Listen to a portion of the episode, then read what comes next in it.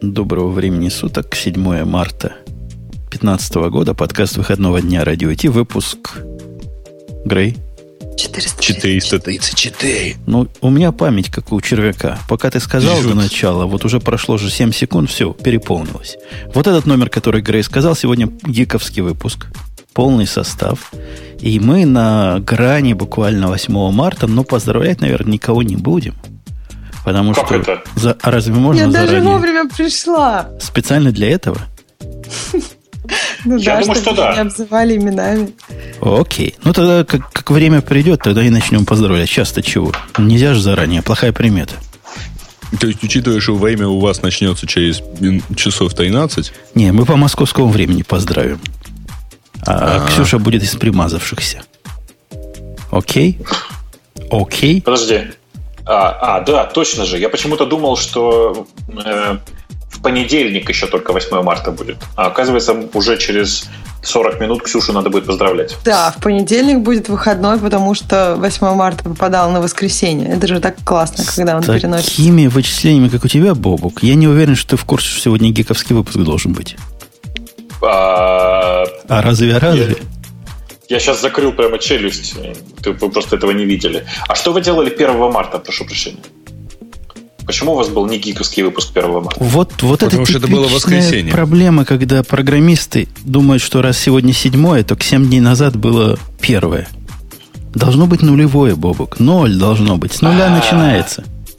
Прости, пожалуйста, точно же нулевое было, да? Да. Почему вы нулевого не провели? Ты на Паскале программировал долго. Давай мы отложим тему, почему не провели. Я напомню, что у нас есть Digital Ocean. Есть у нас, Грей? Куда он денется? Куда же он денется? И поэтому он сейчас прозвучит в наших ушах.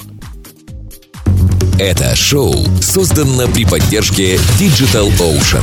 DigitalOcean – провайдер доступного облачного хостинга. Всего за 55 секунд и $5 в месяц вы можете создать свой облачный сервер в одном из дата-центров, расположенных в Нью-Йорке, Сан-Франциско, Амстердаме и Сингапуре, и управлять им с помощью простой, интуитивно понятной панели управления или воспользоваться мощностью API. Начните прямо сейчас. Введите промокод radio-t при регистрации и получите $10 бонуса на аккаунт. Так, получите, распишитесь. Про API у нас будет отдельная тема, любопытная. А пока давайте с легкого начнем. Ну, с такого. Мы иногда с анекдотов начинаем. Ну, тогда расскажи. Ну, давайте я гостя сначала введу, а потом начнем про анекдот. Где гость? Сейчас, я гостя... Об этом и есть анекдот. Так и выглядят комические куплеты. Гостя я пытаюсь внести в наш подкаст. Внесите. Давайте еще раз попробую. Он добавляется? Сейчас, еще раз. Такого, чтобы я 3 раза пробовал одного гостя. Ну, там вроде уже написано, что он добавлен, но как-то его не видно пока. Ага, вот появился. Вот. Алексей, ты появился? Да, привет. Появился. Привет, будь добр, придвинься либо ближе к микрофону, либо активнее говори, а то тебя не будет слышно до конца. Да, вот сейчас как лучше. Ну, тоже как умирающий лебедь, но может и так по жизни разговариваешь. Сейчас, одну секундочку. Нет, вроде не умер. Вот сейчас нормально. Ну, да, как-то лучше слышно. И я представлю нашего гостя. Это, как тебя зовут-то в интернетах? Как-то особо надо? Да нет, так и зовут. Брагин Алексей. Ну, Fireball, в принципе, конечно. Но... Брагин Алексей. Мы пригласили Брагина Алексея из того, что у нас завязался даже не спор, а какая-то бессмысленная и беспощадная дискуссия в топике, который как-то тронул тему вечного двигателя. Это я про ваше детище. И там я засветился, и там, значит, автор пришел ко мне и говорит, ну, нельзя же так, можно ли прийти? Ты попросился, или я тебя пригласил? Как?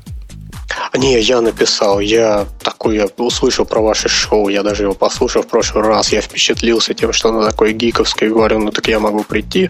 А так-то я и даже не знал. Это вот у нас Александр Ячийский тут в чате. Окей. Продвигал. Да. Я перед тем, как мы начнем обсуждать, собственно, зачем я тебя позвал, я тебе сноску на полях. С такими друзьями, как у вас проекта, по-моему, и врагов не надо. Но это такое мое сугубое мнение. Бобук, у меня есть предложение. Да-да.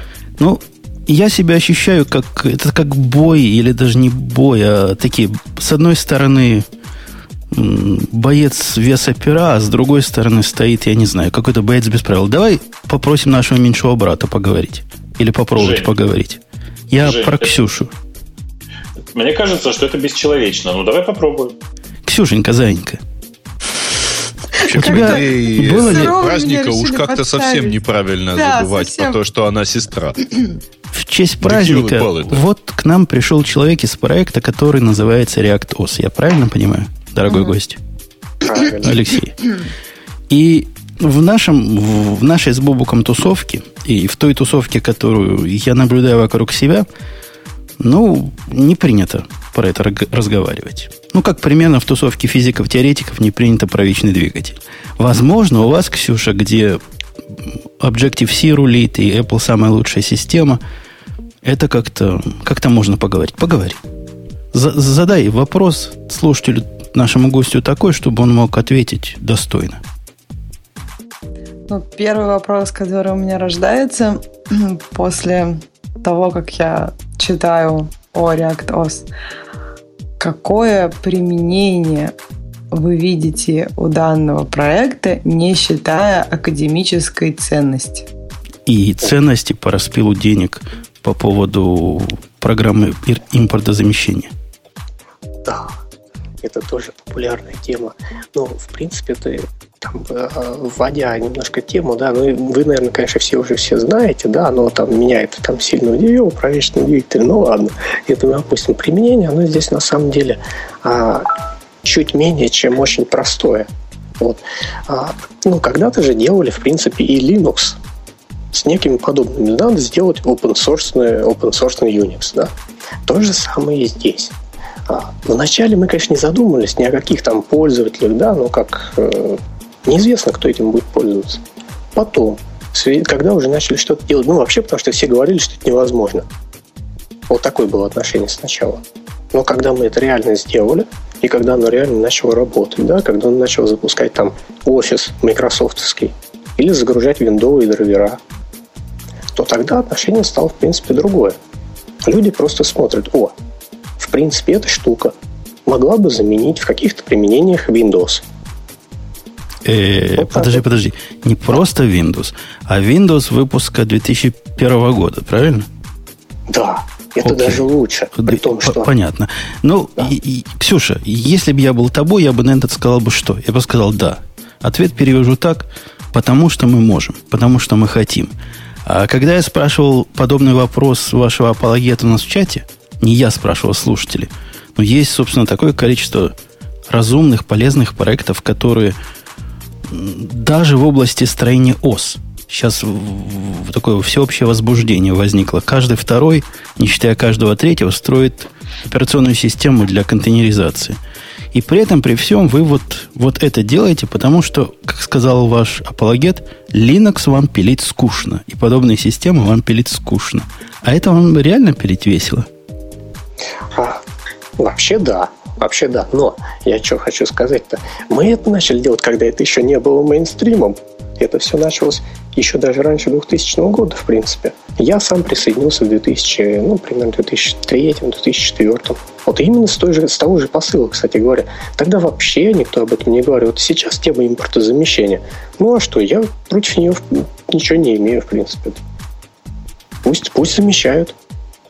Чем-нибудь. Но тут только есть такой тонкий момент, что замещать-то нужно тем, что работает. Я, к сожалению, человек, который вынужден проверять разные интересные мне проекты, и, конечно же, с моей точки зрения, ReactOS сейчас не работает. Ну, чего естественно. Нет. Так если бы он работал, это была бы уже такая market share. Просто проблема-то в том, что замещать что-то чем-то можно только если оно примерно одинаковое. Ты не можешь, ну, то есть это как бы эта история про замену вина на воду. То есть, в принципе, пить уже можно, но на вкус как бы не то, и сейчас я мягко выражусь, и не очень пьянит. Нет, есть... здесь, я думаю, смотри, здесь нужно просто поставить как бы вопрос. Оно не работает сейчас, либо оно не работает в принципе. Подожди. А если вы пилите, я просто со стороны, я не в курсе вашего процесса внутреннего, но вы пилите это с 2000 года, правильно? Ты говоришь. Да. Сейчас 2015, мне кажется, через 3 года... Вот у меня к тебе есть предложение рациональное. Ты где живешь, в какой стране? В России. Слушай, хочешь, я специально приеду в Россию, встречусь с тобой, поставлю тебе бутылку самого дорогого коньяка, и ты при мне согласишься больше этим не заниматься. Подожди, а зачем, Женя? Не понял. Исключительно из человеколюбивых соображений. То есть тебе не жалко коньяка, да? Мне настолько не жалко коньяка, мне просто жалко целую компанию молодых людей, которые могли бы потратить самое дорогое, что у них есть, время. На порно-сайтах. На нечто продуктивное. Ну, я, к сожалению, вынужден с тобой не согласиться, потому что мне кажется, что ребята занимаются понятным делом. Оно бесполезное, но это обучение. Люди занимаются тем, что учатся друг у друга интересным каким-то проектом, делать какие-то интересные проекты. То, что это, конечно же, совершенно не жизнеспособная история, но оно как бы понятно. Потому что, напомню, на всякий случай, действительно у Linux была такая странная идея сделать свой собственный open-source Unix. Но он заработал примерно где-то через 4 месяца после начала работы. А у вас, я напомню, так на всякий случай, 16 лет прошло. На Википедии написано 17. То есть там с 98 года initial релиз, и сейчас уже... Ну, тем более. То есть если бы вы в 98 году вместо того, чтобы заниматься ReactOS, занимались бы девушками, то у вас бы дети уже школу закончили. Ну, это так, просто чтобы посчитать можно было. Да. Знаете, такой проектик есть Wine, да? Ну, конечно. Вот. Когда он начался? Он начался где-то года за 3 до ReactOS, если я правильно помню. Да. И он тоже долгое время не работал, но сейчас-то он работает, сейчас его сделали, сейчас в его нужность и работоспособность он не вызывает же вопросов, правильно? То есть я очевидно говорю, что он намного популярнее и юзабельнее ReactOS сейчас. Это факт. Нет. Тут есть такой тонкий момент, еще раз. Вы не забывайте, пожалуйста, что это все правда, и Вайн действительно на начальном этапе своем, первые, там, не знаю, несколько лет влачил свое жалкое существование, но я просто хорошо помню 2003, наверное, год, когда у них уже все было хорошо и все работало. Все работало, это значит, можно было запустить, смотрите, выше Microsoft Office. Ну, как бы... И Вайн очень широко используется во многих других приложениях. Вот. И, но ничего, у них что его так быстро начало работать достаточно. И у него сфера применения более широкая. Потому что его можно использовать... Ну, то есть на любом Linux можно запускать виндовые приложения. Вопрос тогда, зачем ReactOS? Слушай, ладно, давай... Подождите, вы нарушаете законы логики. Из того, что существует некое приложение, которое долго разрабатывалось, а что-то реализует. Долгое время было, может быть, не очень юзабельным. Ну, шло-то где-то в альфа-режиме. А теперь используется, не следует, что вот если что-то долго делать, первые 15 лет оно будет не юзабельное, а потом может быть, то не значит, что оно потом может быть станет полезным. Как по Ленину? Количественные изменения перейдут в качественные? Это не по Ленину, но тем не менее. Они, конечно... Ну, наверное, перейдут. И социалистическая революция наступит. Не, у меня другой вопрос. Давайте, поскольку у нас гиковский выпуск, ну, понятно наше мнение, понятно мнение гостя, тут никаких сюрпризов нет. Меня технический вопрос интересует. Так. Даже не скорее не то, как вы пилите ядра и как вы дорисовываете новые красивые обои, а про другое. Проект, которому 16 лет. Бобук, у тебя есть какой-нибудь проект, которому 16 лет, и который до сих пор жив более-менее в оригинальном состоянии? Но в оригинальном состоянии нет. У меня есть скрипт, который я 16 лет не менял. Подойдет? У меня есть самый старый проект, который написан уже 11 лет назад и в неизменяемом состоянии находится.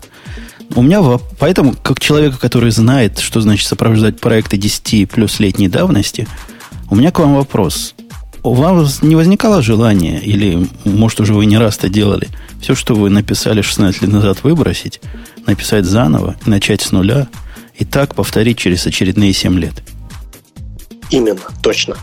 Такое возникает периодически, практически у каждого нашего разработчика, который более-менее плотно вникает в смысл. Значит, последний раз такое желание возникло. Есть такой Алекс Юнеско, который написал в соавторстве книжечку Windows Internals. Вот. Он частично переписал. Затем было много попыток переписывания других кусков кода. Но вот мое мнение, да, там вот, раз уж мы о гиковости заговорили, да, то, что когда начинается переписывание просто ради переписывания, то, как правило, это пустая трата времени. То есть я всегда вначале предлагаю: так вы исправьте то, что вам не нравится, а потом переписывайте. Не, ну то, что написано 15 лет назад, уже объективно может выиграть от переписывания ради переписывания, не? Ну, так вот это как раз спорный вопрос. То есть мне, как человеку, в принципе, отчасти кажется, что да, надо выкинуть это старье и сделать лучше и заново.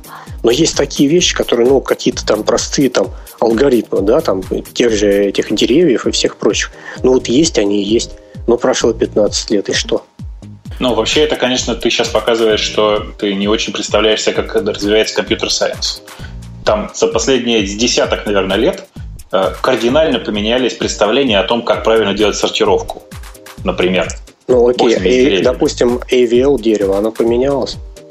Конечно, AVL-дерево поменялось, потому что учти, что в текущей ситуации ты не найдешь компьютер с одним процессором.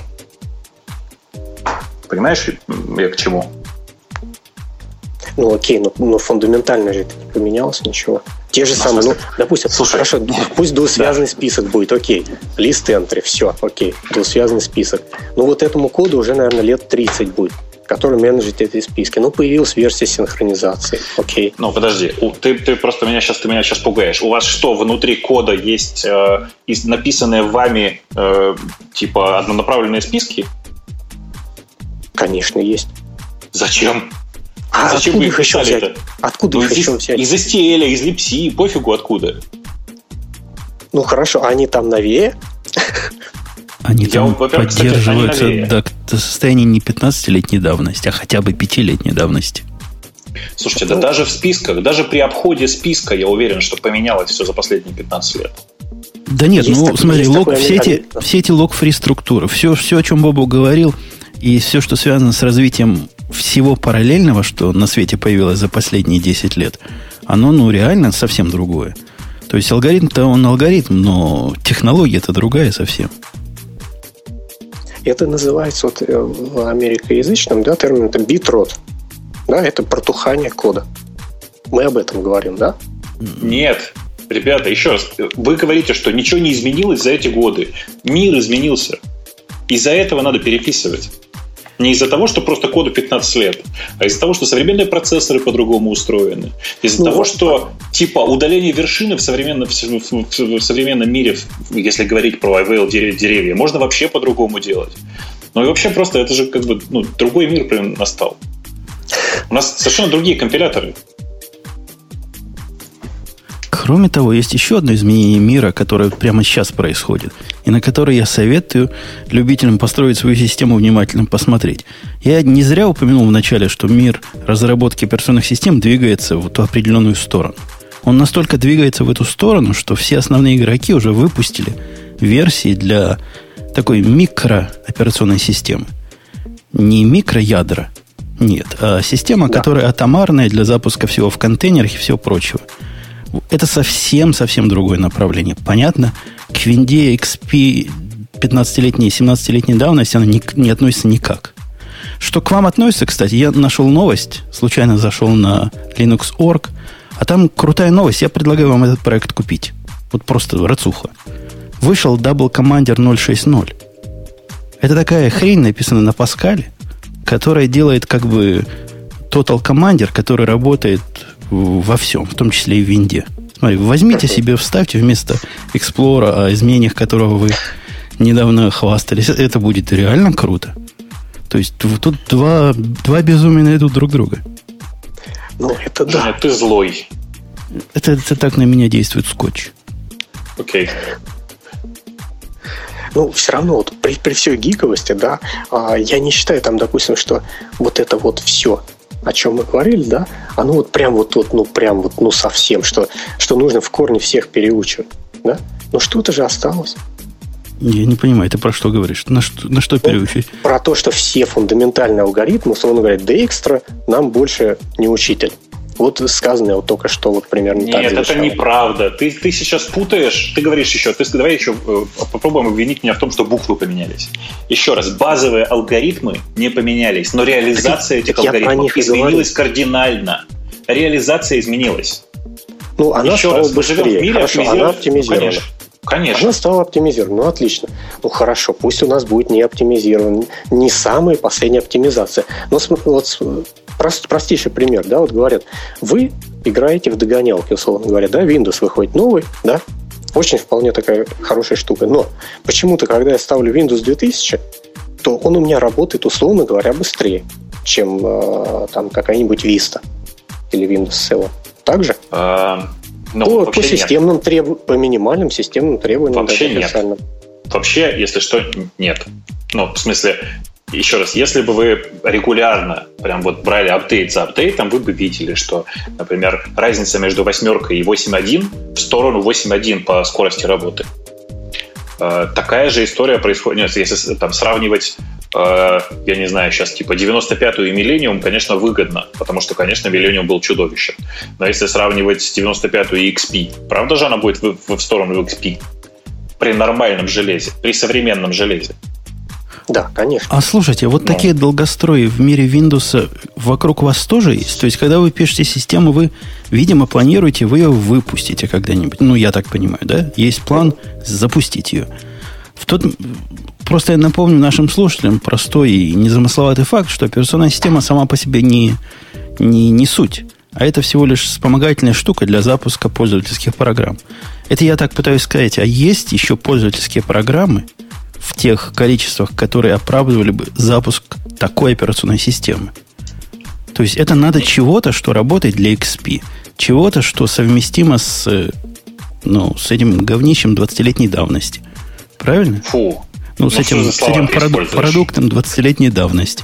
Не-не, подожди, 20-летним это все-таки Windows 95. Хорошо, 16-летней давности. 15-летней давности.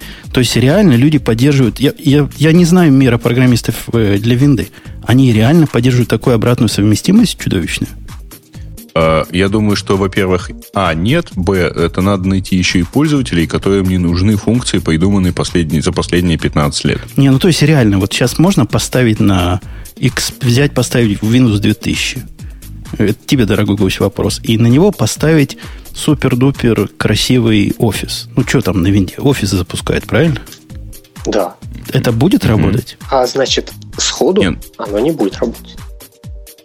То есть... Но если поставить, у нас даже один человек, по-моему, делал такой опыт, если ставятся наши библиотеки, ну, типа Common Controls и все прочие, да, то вполне реально запустить. Ну, потому что это же WinAPI, WinAPI. Оно как-то дополняется, но оно никогда не ломает обратную совместимость, чем Microsoft и славится, собственно говоря. Вообще это тоже, кстати, не так. У них периодически ломается обратная совместимость просто на довольно сложных кусках кода. Слушайте, а у меня важный вопрос, который на самом деле из чата. Я вот хотел бы у гостя спросить, а как, на какой операционной системе сейчас-то вот Skype на чем запущен? У меня? Да. На iPad. Понятно. Почему не на ReactOS? Это просто вот важный вопрос. В смысле, на самом деле, люди в чате интересуются. Не готовы еще?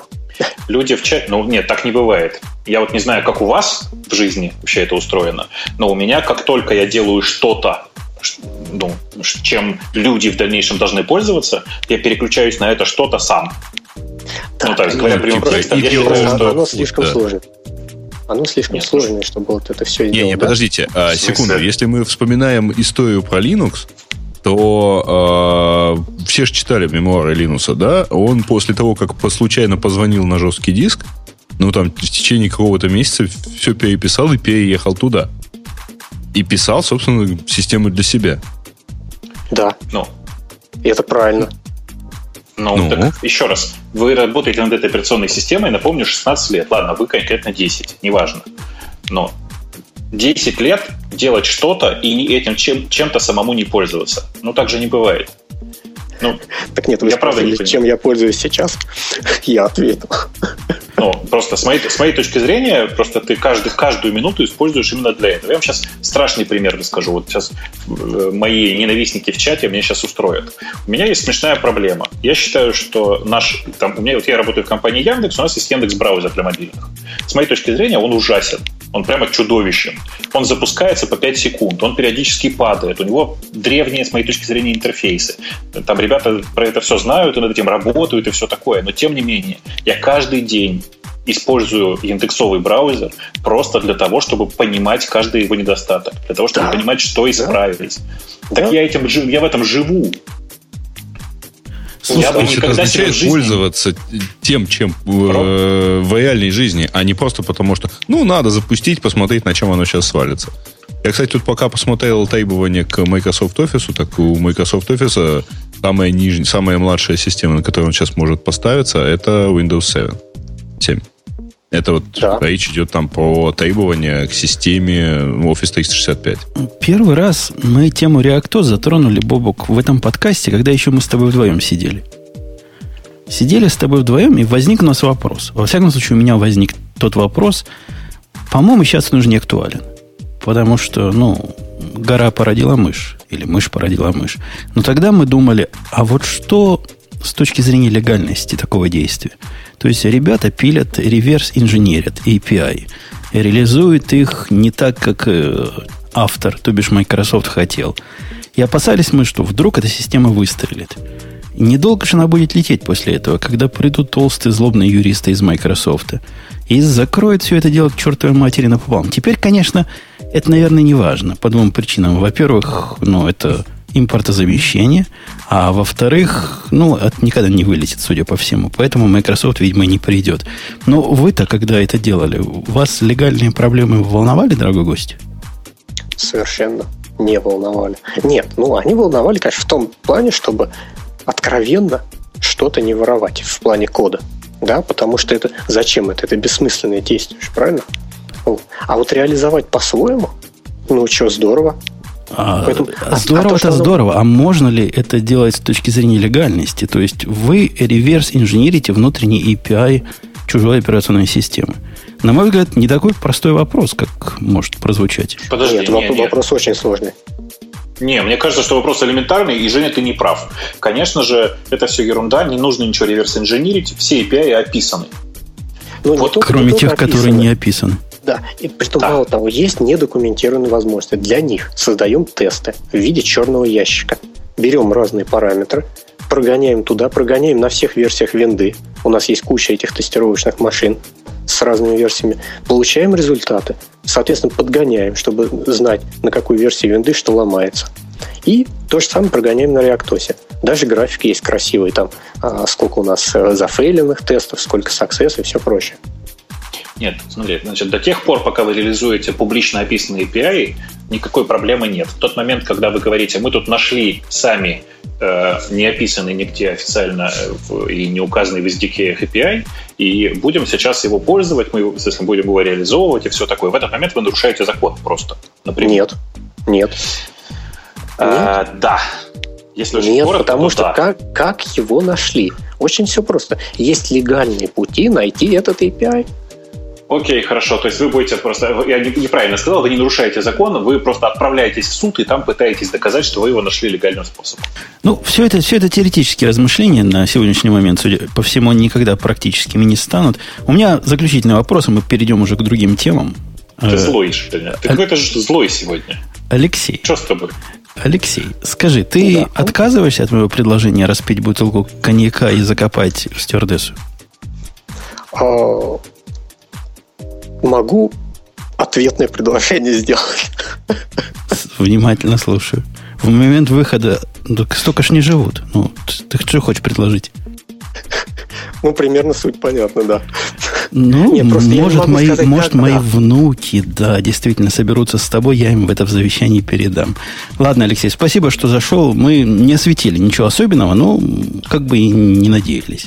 Да на самом деле, Жень, прости, я хочу вставить светлую нотку в твое нуарное выступление сегодня. На самом деле, как говорили мои знакомые, чем бы дитя не тешилось, лишь бы руки над одеялом держало.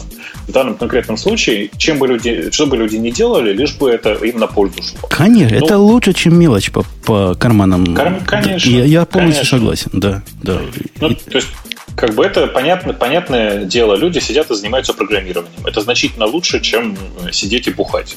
Или шапки снимать на улицах, когда зима. Знаешь, какое количество бесполезного кода я в своей жизни написал? Страшно подумать вообще. На самом деле... Вообще, естественный отбор, она влияет примерно так же, да. Дайте Костю сказать уже, да. Последний вопрос. А меня, собственно говоря, там... Это все, в принципе, то, что вы все говорите, все правильно. Единственное, что там меня как бы озадачивало, то, что вы как бы поставили под сомнение практическую реализуемость. Ну, то есть там говорить, там, вечный двигатель, да, обсуждаем. Вот это вот как бы неправильно. А все остальное, все, в принципе, имеет свои различные основы. Я сейчас попытаюсь понять, что имел Женя под вечным двигателем. Жень, ты имел в виду, что это бесконечные догонялки? Или что это невозможно сделать? Вот как бы что-то из двух. Два. Оба правы. Во-первых, вечный двигатель тоже принимали одно время, да? Принимали прямо, опаньки, не получается. А потом и наука подоспела, говорит, ерундой занимаетесь. Вот примерно то же самое и так я и на реактор смотрю. А вот в чем? Во всем вышесказанном. Да нет, слушайте, это правда. В смысле, догонять Microsoft, пытаться догнать Microsoft. Нет, догонять я понимаю. Я имею в виду в плане практической нереализуемости. Вечный двигатель, он же не догоняет, правильно? Это если бы я там сказал, что у нас проект там сделать копию Мерседеса. Да, там я понимаю, это очень сложно. Суть. А что, неужели сложнее сделать копию Мерседеса, чем копию винды? Нет, копию Мерседеса сделать сильно проще. Когда вы говорите про практическую реализуемость чего-либо, вы не забывайте фактор времени. Значит, практически реализовать сегодня систему 5-летней давности вы не доказали, что это возможно. А когда вы рассказываете, вообще можно, тут вообще можно, лет через 30 вы напишите Windows 7. То есть правильно понимаю, а кому оно надо? Что вечный двигатель при... бесконечном времени на его реализацию можно сделать, так? Да. Нет, все, это правильный ответ, да. Это известный схоластический вопрос. Можно ли построить вечный двигатель, если иметь бесконечное количество времени? Да, но только работать он не будет. Вы понимаете, да? Подожди, вы не сможете его запустить. А если много магнитиков? Время закончится. У тебя время закончилось, Женя. И человека прикрутить, который будет его вращать. Получится не вечно, но дармовой. Это фигня. Нет, я не понял. Тебе же нужно бесконечное время, поэтому, когда ты его сделал, время закончилось. На это конец света, Вселенная вселепная схлопнулась. Ладно, Алексей, спасибо, что зашел. Надеемся, мы с тобой услышимся до того, как Вселенная схлопнется. А ты подумай над моим предложением. Пока. Да, я бы, кстати, на месте Алексея поступил бы нечестно. Бутылку бы взял, но сам бы из-под полы продолжал писать. Слушайте, на самом деле теперь мы должны, Жень, на самом деле тут осторожнее. Судя по всей этой логике, надо, в общем, радоваться, что они пишут и ничего не дописывают. То есть ничего не делают. То есть если они допишут, на этом во имя истории человечества и прекратится. Это пугающий, конечно, взгляд. Реактовс как символ Армагеддона. Это, в общем, да. Это... Их там сколько разработчиков? 4, они на лошадях ездить умеют? Да ладно, какие 4? Я уверен, что человек 20 минимум. Ты что? Надо было, кстати, спросить. Это интересный вопрос. Сколько ровно реверс-инженерит? В open-source проектах практически невозможно же узнать, сколько там людей. Вообще, вы же понимаете, да, что на самом деле 99% их работы делает на самом деле команда Vine. Vine же реализует там типа весь тот API, который доступен в пользовательских приложениях. Зато они пишут Explorer свой, и нескучные обои, наверное, тоже есть. Нет, Reactos занимается двумя задачами. Во-первых, они делают систему, которая там грузится и подгружает виндовские драйвера. А вторая часть, это пользовательские приложения. Тут дело такое, вы же понимаете. Окей, давайте будем о чем-то менее юмористическом. Есть тема, которая наверняка тебе был... Чего, злой я сегодня. Да вообще, жесть. Извините.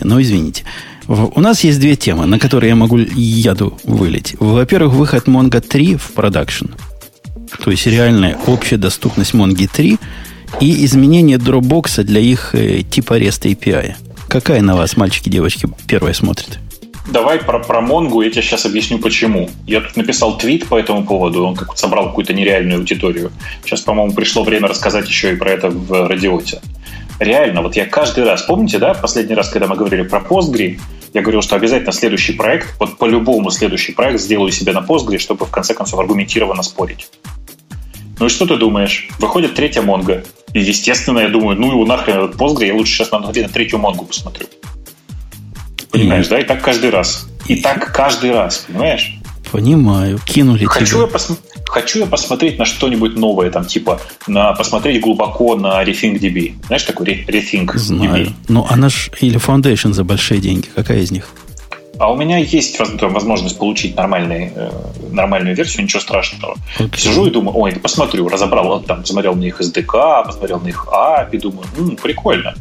Надо попробовать. Даже придумал уже, что попробовать, и тут бац, выходит, значит, Монго, что-то я уже не помню, 2.2, что ли, выходило в тот момент. Я думаю, ну вот, все, пора. Перехожу на 2.2. А тут еще MySQL скоро выйдет с поддержкой JSON. И как ты, разорваться? Но, подожди, MySQL Мария выйдет, по-моему, с поддержкой JSON. По-моему, MySQL. MySQL going to challenge MongoDB with native JSON. MySQL 5.7. Ну, прикольно. Окей. Реально прикольно. Возвращаемся к Монге 3. Мы, в принципе, рассказывали, чего, когда еще 2.8 она называлась. Это то же самое, дорогие слушатели. Просто они поменяли номерки. Что там будет, что там есть. Из того, что обещали, там одного не доложили, одно переложили. Знаешь, о чем я, Бобок? Самое важное, что не доложили? Не доложили in-memory engine. Его нет. Ну и хрен с ним. И хрен с ним. Как-то оно и без этого делается. И, во-вторых, такой специальный очень use case, для которого, ну, Mongo, наверное, не совсем тот продукт. Это скорее к редисам и к мемкэшам надо в эту сторону смотреть. А что переложили? И это я с сюрпризом это обнаружил. Ну? Они SSL туда вкомпилировали. Наконец-то.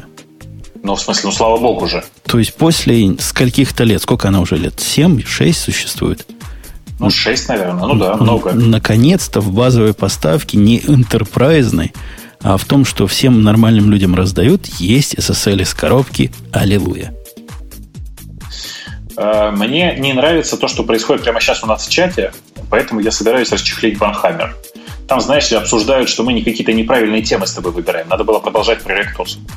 Ну, так его, давай я его сделаю посетителем. И я же говорил, с такими друзьями врагов не нужны Реактосу. Давай про Монгу. То есть, ты ее пробовал ставить уже? Для чего-то, кроме как на коленке попробовать? Ну, в смысле, Монгу я, конечно, много использовал, но ты сейчас про третью, конечно. 3.0. Нет, пока нет. Я поставил этот самый 3.0 со всеми странными тиграми. И включил компрессию снэпи и на индексы, и на данные. И попробовал все это дело на относительно большом проекте. Но относительно большой, так, размером сейчас это на Монге 2.6 было около 600 гигабайт данных. И нормально. В принципе, там вполне реальный такой лот. То есть, когда загрузка идет, дымятся бедные ядра. Хорошо загружает. По памяти... Эти инстансы довольно ограничены, там по 16 гигабайт памяти, потому что рабочий сет не очень большой на один день. Но, во всяком случае, индексы в 16 гигабайт влезали всегда. Вот примерно такая конфигурация. Я попытался перенести на Mongo 3 и посмотреть, как все это вместе с программами, которые против этого всего работают, будет жить. Ну, могу отрапортовать частичный успех. То есть... Но. Успех частичен. Во-первых, перенести с 2.6 на 3.0 никакого вменяемого пути перенести данные нету. Ну, ты бы какой вменяемый путь бы предполагал? Ставить вокруг этих данных новую Монгу, говоришь ему какой-нибудь импорт-экспорт, да, прямо? Ну да. Или конверт, он раз и через 20 часов все сделает.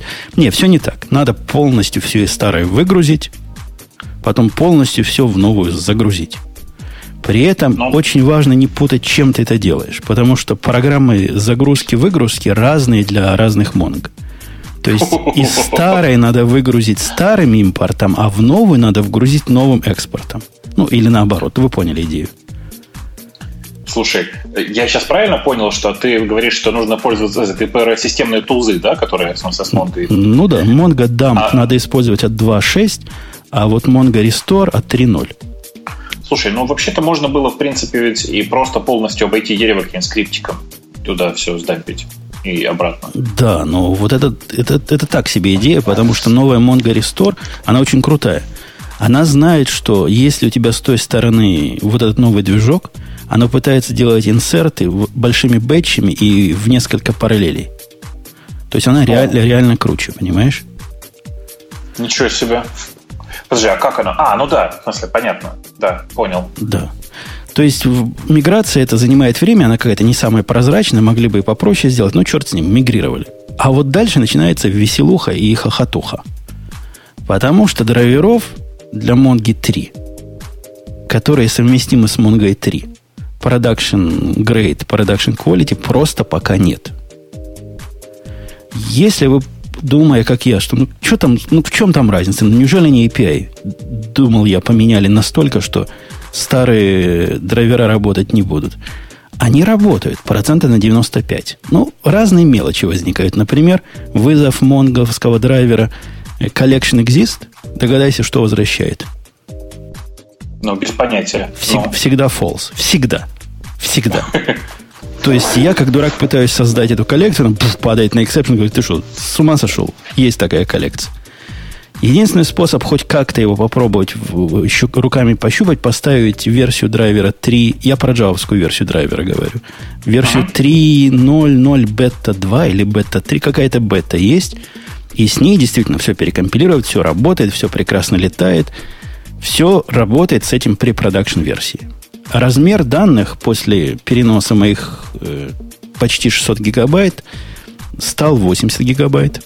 То есть от компрессии, от легкой этой снэппи компрессии. Скорость записи возросла раза в 4, вот как минимум. Ну, я бы сказал так, от 4 до 8 раз. Локов теперь нет. То есть в момент, когда у меня массивная загрузка идет, теперь UI даже работает. Раньше такого не было. А теперь даже можно. Не то, что это критично, но прямо вау. На чтение я не заметил никакой деградации. То есть компрессия не повлияла. Я опасался, что CPU, использование CPU сильно возрастет. Но оно возросло сильно, но не критично. То есть даже на самых моих, которые memory optimized инстансы, то бишь где мало CPU, но много памяти, CPU более чем достаточно. Больше 30% на все вместе я даже в самую тяжелую загрузку не мог породить. Слушай, подожди, но ты сейчас рассказываешь какое-то волшебное решение. Где минусы-то? Минусы в чем? Минусы. Минусы в том, что в продакшн это пока ставить невозможно, потому что не с чем. То есть она как бы вышла, но пользоваться ей пока нельзя. Ну, если вы не готовы с бета-3 жить драйвером. Ну, я готов. Господи, ты что? Мне как-то стрёмно. На неделе точно попробую. Интересно прямо. Ну, действительно... знаешь, какой минус? Это не минус, это плюс, переходящий в минус. В Mongo мы всегда, помнишь, ругали за то, что она жрет всю память, до чего дотянется. Да, ну. Теперь не так. Теперь ты можешь определить, сколько памяти ей выдать. То есть, если ты говоришь 2 гигабайта на... По-моему, это кэш называется или что-то еще такое. Вот говоришь 2 гигабайта, оно будет в 2 гигабайтах сидеть просто как молодец.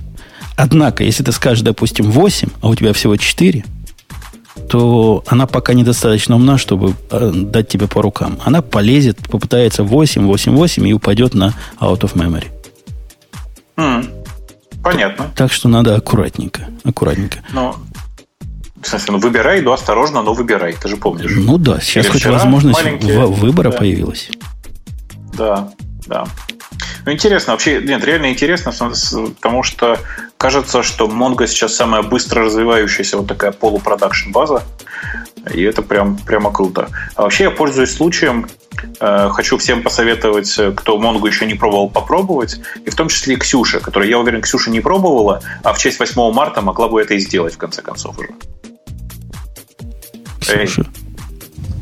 Ксюша? Скажи, Ксюша? Ну, я просто не знаю, Бобок, я тебе тоже советую попробовать. Я вот сейчас просто теряюсь в догадках, что бы тебе такого попробовать, чтобы, ну, я не знаю. Objective-C пусть помучается. Дорогая. Ну, Objective-C, там, Reactive Native, например, какой-нибудь. Ну, чтобы просто попробовать. Нет, React Native я, конечно же, попробую в тот момент, когда он выйдет. Ну, сейчас можно же что-то попробовать. Ну, не, в смысле, я, безусловно, у меня в холодильнике он есть, я там попробую. Но, Ксюша, я вообще о другом. Дорогая, с 8 марта. Эй. А, окей. Да. Ага. В этом-то был посыл, именно, да. Конечно. Понятно. Да, спасибо, Бобок. С Днем защитницы Родины тебя. Да. Я будем надеяться, что ты защищаешь нашу Родину еще быстрее и эффективнее, чем раньше. Там, между прочим, сказали, что сейчас у нас 23 февраля по старому. Ты понимаешь, что ты ее в диверсиях обвинил, на самом деле, учитывая, где она находится? Слушай, да я давно знал, что она диверсантка. Посмотри на нее. Она пишет код. Да. Скандальная, переходя к следующей теме, скандальная в определенных кругах. В кругах... Если у нас раньше была религия от React.OS, а есть подобное, даже еще хуже. Религия... По поводу RESTful. Это тоже особая секта. И вот эта секта вся содрогнулась, когда прочитала сообщение от Dropbox. А что там? Ты не в курсе, Бог, потрясения? Вот про Dropbox я вообще не в курсе, да, расскажи. Dropbox задал вопрос, который я в этом подкасте задавал, наверное, год назад. Я пришел к тебе вот с лицом буквально переросшего дебила и спросил: «Бобок», — сказал я, — «у меня есть такие геты, которые с точки зрения концепции геты просто гетней не бывает. Абсолютно immutable, абсолютно без стейта, абсолютно вот гет классический. Взять, выполнить какой-то query, вернуть результат. Сколько раз не вызываешь, один и тот же результат будет. Ну, гет, правильно?» Ага. Но у этого гета дофига и больше параметров. Вот там сложно, там все, там столько параметров, замучаешься. И просто, у гета, кроме как в параметры урла, никуда засовывать, некуда больше засовывать. Правильно? Тут, бади нельзя с гетом. То есть можно, но за это руки отрывать, выбрасывать к чертовой матери. И оно, видимо, не со всеми будет работать. Поэтому гет в этом смысле такой немножко ограниченный. И как быть, спросила я тебя тогда, куда христианину податься? Вот этот же вопрос стал перед Dropbox. Они говорят, у нас просто мы столкнулись с тем, что урлы, которые мы строим, совершенно чудовищные на эти REST-запросы. А кроме того, что они чудовищные, они еще переростки. Потому что там от 2 до 8 килобайт, по-моему, на урл влазит. А у нас мы просто уже не влезаем. Столько у нас там наросло. «Как быть?» – спросил Dropbox. Ну, и что ему ответили? Нет, он спросил как бы сам себя риторически. «Как быть?» А я тебя спрашиваю, как быть, Бобок? Куда к Dropbox податься? У меня есть хорошее предложение. Не заморачиваться и переходить на пост.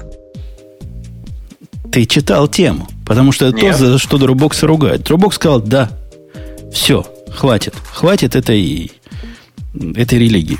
Мы будем делать это постом. И будем передавать через бади, будем туда JSON класть, как порядочные люди. Ну, если есть короткий путь, типа если можно гетик сделать с минимальным количеством параметров, мы его тоже будем поддерживать. Но пост – это наше решение». Так, мне кажется, что это все такой уровень абстракции уже, что они зря даже за это заморачивались какой-то пост писать. Потому что, это ерунда какая-то. Ну, да, какая разница в данном случае, гет или пост? Ну, вообще разница большая. Во-первых, разница в том, что твои запросы теперь нифига не кешируются. Ну, что делать? Еще раз, это же доступ к API. Ну, доступ к API, который раньше можно на уровне прокси, Nginx, какого-то внешне стоящего перед вебом кэша закешировать, теперь это нельзя сделать. Это одно из... В концепции RESTful кеширование на стороне клиента – это прямо вау-вау-вау. Теперь никакого вау-вау-вау нету. Теперь каждый запрос, конечно, обязательно вызывает действие на стороне сервера. Это неправда, на самом деле. Теперь клиент должен сам понимать, как кэшировать то, что ему из поста отдали. Вот и все. Не клиент, а аппликация. То есть не браузер, как это раньше задушило. Приложение, да. То есть теперь кэширование сильно усложнилось. Прямо скажем. Не то, что невозможно, но сильно усложнилось. Во-вторых, концептуально пост, он же не про то, да, в концепции RESTful. Пост – это для того, чтобы вызывать нечто, что, ну, как бы добавляет сущности, да, вводит новые сущности. А этот пост никаких сущностей не вводит. Такое впечатление, что не хватает какого-то... Подожди, а чего им мешало, например, оставить get, но передавать данные как в посте? Потому что это, во-первых, это bad practice с точки зрения get. Get не должен передавать body. А во-вторых, это против, чуть ли не против стандарта. То есть это не все поддерживают с той стороны. Так они, во всяком случае, сказали. Это правда, то, что не все поддерживают, это правда, но стандарту это никак не противоречит. Ну, вообще я так делал. То есть я в гете передавал бади, но все. Вот пойди на любой, на Stack Overflow, на куда угодно. Тебя все просто закидают гнилыми помидорами, если ты такое предложишь.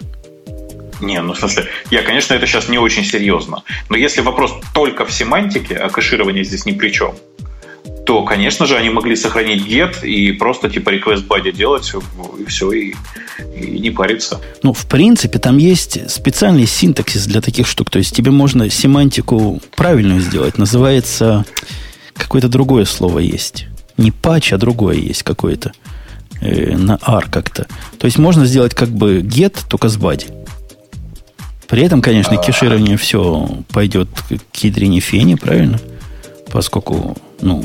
Поскольку репорт это называется. Можно репорт сделать. Что-то я не помню такого, прости, пожалуйста.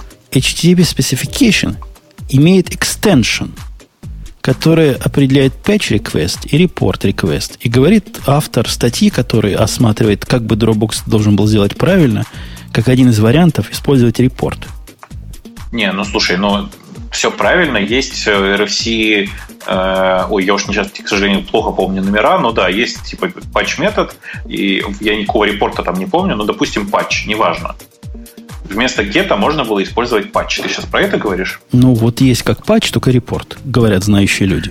Я никогда не пользовался. Есть как патч, только репорт, который просто не put, а типа get, да? Ну да. Ну, который, допустим, может иметь request body. Который сейв, ну, и который стейтлес. А кто его поддерживает? Говорит все. Я ни разу не говорит, видел. Говорит, works everywhere. Черт его знает, насколько оно так. Но вот в следующей статье, которая про это автор рассуждает, а как бы это сделать правильно, он предлагает решение, которое, на мой взгляд, это лекарство, которое хуже болезни. Ксюша, я тебя хочу спросить, что ты об этом решении думаешь? В честь 8 марта. А какое он предлагает решение? То есть ты тоже тем не читал? Один я темы читал сегодня. Ну, я читала то, что Dropbox говорит, а то, что вот этот товарищ говорит, то есть там очень много букв, он очень много всего предлагает. Альтернативное решение выглядит так. Оно концептуально просто. Технически, конечно, чудовищно. Он предлагает разбить процесс на 2 этапа. Первым делом ты делаешь пост, в котором ты в виде бади постишь все параметры. А потом... пост тебе вернет URL, и этому URL ты сделаешь get. И сколько бы ты раз потом этому URL, который тебе первый пост вернул, не делал get, он будет возвращать одно и то же. Понимаешь, ну, Бобок? Да. В смысле, просто... там будет кэширование? Ну, да? Во-первых, этот вариант решает проблему кэширования. Правильно? Ну, тогда на самом деле все сильно проще. Пост со своей стороны должен возвращать тупо редирект. Ну, это тоже не канонически. То есть, это поддерживать надо целое дело. То есть, пост, который возвращает редирект, а по нему... Нет, тут идея в том, что пост возвращает ресурс, который фиксированный, и который кешируемый, и который ты можешь вызывать сколько угодно раз. С точки зрения клиента... Просто я не вижу разницы. В смысле, ты же понимаешь, что, по сути, редирект – это тоже возвращение урла. Просто в разделе location. Да нет, вот я, конечно, понимаю. Но тут же вопрос в том, они какую проблему пытаются решить? Они пытаются, во-первых, проблему семантики решить, во-вторых, проблему кэширования решить. Если тебе для того, чтобы вызвать эту балалайку еще раз, опять придется сделать пост, то URL, который он тебе вернет редиректом, скорее всего, будет другой, правильно? Потому что в этом пост заключается там query, номер, sequence number какой-то. Тут же идея в том, чтобы их разделить. и передать ответственность за связку твоего поста с твоим гетом на сторону сервера, который будет знать, как их ассоциировать друг с другом. Ну, просто я понимаю, почему ребята из Dropbox никогда бы так не сделали. Зачем им этот лишний геморрой? Это не то, что геморрой, это геморроище, по-моему. Ну, да. Это целый кусок инфраструктуры надо будет написать для того, чтобы вот эту ассоциацию поддерживать. А там вопрос, например, а когда ее переставать поддерживать? Через какое-то время ведь надо забывать эти ассоциации, правильно? Ну. То есть твой get как-то не всегда get, а только в течение 24 часов и так далее и тому подобное. Тут лекарство прямо сильно так себе. То есть вносит, во-первых, состояние, во-вторых, ну, всякие можно чудовищные варианты предусмотреть. Если я сделал пост, а потом get query, там sequence number, возвращает что-то интересное, так поделай эти get sequence number в стороночке. Ну, ты понимаешь, уязвимость такая новенькая из-за того, что теперь не томарное действие происходит. Ну, вся же прелесть всех этих RESTful штук была в том, что оно лежит поверх HTTP, который по определению stateless. А здесь предлагается завести некоторый state, по-честному, если говорить. То есть, типа, завести в качестве результата получить не... Ну, типа, да, в качестве результата поста получить указатель на ресурс. Что само по себе, конечно же, с моей точки зрения, дикие костыли. И вообще, если честно, то нужно было придумывать способ, как сделать так, чтобы у тебя get был меньше 8 килобайт. Или там 4, я уж не помню. Не, ну, справедливости ради, из поста получать ресурс на созданные, собственно, сущность, это нормально. Нет, это нормально, ненормально, когда тебе после этого приходится хранить черти сколько. Хранить черти сколько, и тебе предполагают, что сразу ее вызовешь, а иначе в твоем действии нет никакого смысла. Ну, я могу видеть массу проблем от такого решения. Я с тобой полностью согласен, Dropbox просто красавцы, что не стали гоняться за пуританизмом тут. Да, блин, это вообще, это же, ну, вкратце, если бы это бред. Ты же понимаешь, что на самом деле все эти API на самом деле в среднем вызываются не браузером. Поэтому твой аргумент насчет кэширования в среднем тоже не очень хорошо работает. Потому что большая часть приложений написана тупо курлом, которому некуда кэшировать. Прямо курлом. Ну, а чем? Все современные веб-приложения вызывают изнутри себя... Слышь, какие веб-приложения с Dropbox'ом? Ты их видел хоть раз? Может, есть какие-то, не знаю. Я не видел ни разу, прости. Я просто смотрю на это с практической точки зрения и не вижу здесь там принципиальной разницы между гетом и постом. Ну, собственно, может, ты и прав. То единственное место, где я пользовался Dropbox, я использовал именно из аппликации, которая, ну, как бы курлом, хотя в самом деле джавой.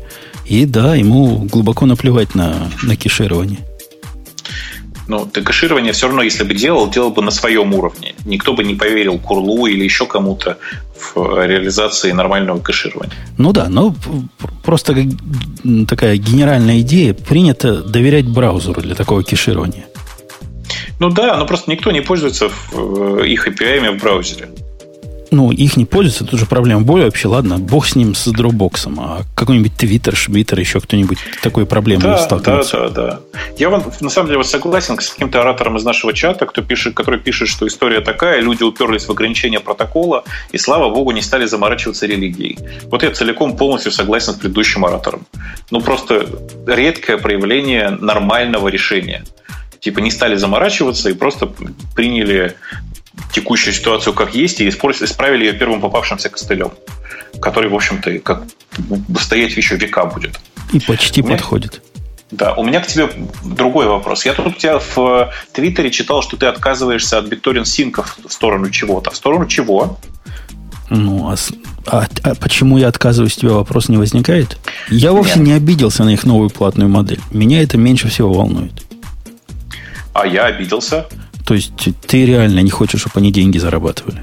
Не, я хочу, чтобы они деньги зарабатывали, я не хочу, чтобы они зарабатывали на мне. Я даже согласен, чтобы они зарабатывали на мне.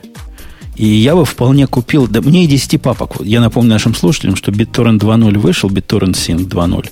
В нем внезапно появилось ограничение на количество папок верхнего уровня 10. У меня нет 10 папок верхнего уровня, которые я синхронизирую. Для меня это теоретично. Для тебя это практически, что ли, паук? Нет, тоже теоретически, но неприятно же. Теоретически неприятно, но с этим можно смириться. С чем нельзя смириться, это с тем, насколько оно стало... Оно и было медленное. Но сейчас оно еще медленнее, чем раньше. Причем медленно, я имею в виду такой ме, понимаешь, с длинным е. Очень медленно. Uh-huh. Стало гораздо более такой мудреной. Теперь эти ключи надо подтверждать с двух сторон. Стало гораздо менее предсказуемое. Ну, вот этот дефолт фолдер, который есть у вас, он какую-то мистическую нагрузку несет теперь. Раньше не было разницы. Первый фолдер, второй, третий. Какая разница, правильно? Все они фолдеры, которые... Теперь этот дефолт фолдер какой-то особенный. Когда добавляешь, допустим, когда кто-то хочет с тобой отшарить, и ты говоришь «yes» на своей стороне, вот то, что он отшаривает, оказывается внутри твоего дефолт фолдера. А зачем так? Ты меня спрашиваешь. Я сам удивился такому поведению. Ну, я устроил бесконечный цикл таким образом, как ты догадываешься. Ну, конечно. В общем, страшное дело. Я, мягко говоря, зачарован, поэтому попробовал SyncThing штуку. SyncThing.net. Так. Это примерно то же самое, только вид сбоку. То есть, оно тоже P2P умеет. Много клиентов с многими другими клиентами. Сервер лес, open source, там известный протокол, как оно это делает. Никакого UI к этому нет, кроме веб-UI. В общем, этого и достаточно. И оно так 7-8 работает. А я правильно понимаю, что версии для какой-нибудь iOS нету, да? Я этим вопросом не замучу. Сейчас я посмотрю. Оно зачем-то дает тебе этот штрих-код? Его чем-то, видимо, ты будешь фотографировать, подразумевается. Может, и есть, я не знаю. Там есть версия для Android, я помню. Но просто для Android это сделать просто, а для iOS это как бы чуть более сложный процесс. Но вообще интересно. Надо посмотреть обязательно. А есть какие-то, ты уже нашел какие-нибудь интересные минусы, какие-нибудь интересные плюсы? Ну, минусы, оно не умеет, по-моему, это iNotify называется. И вот все вот эти механизмы получения, обновления состояния файловой системы она не понимает пока. Поэтому делает скэнинг всех твоих директориев постоянно.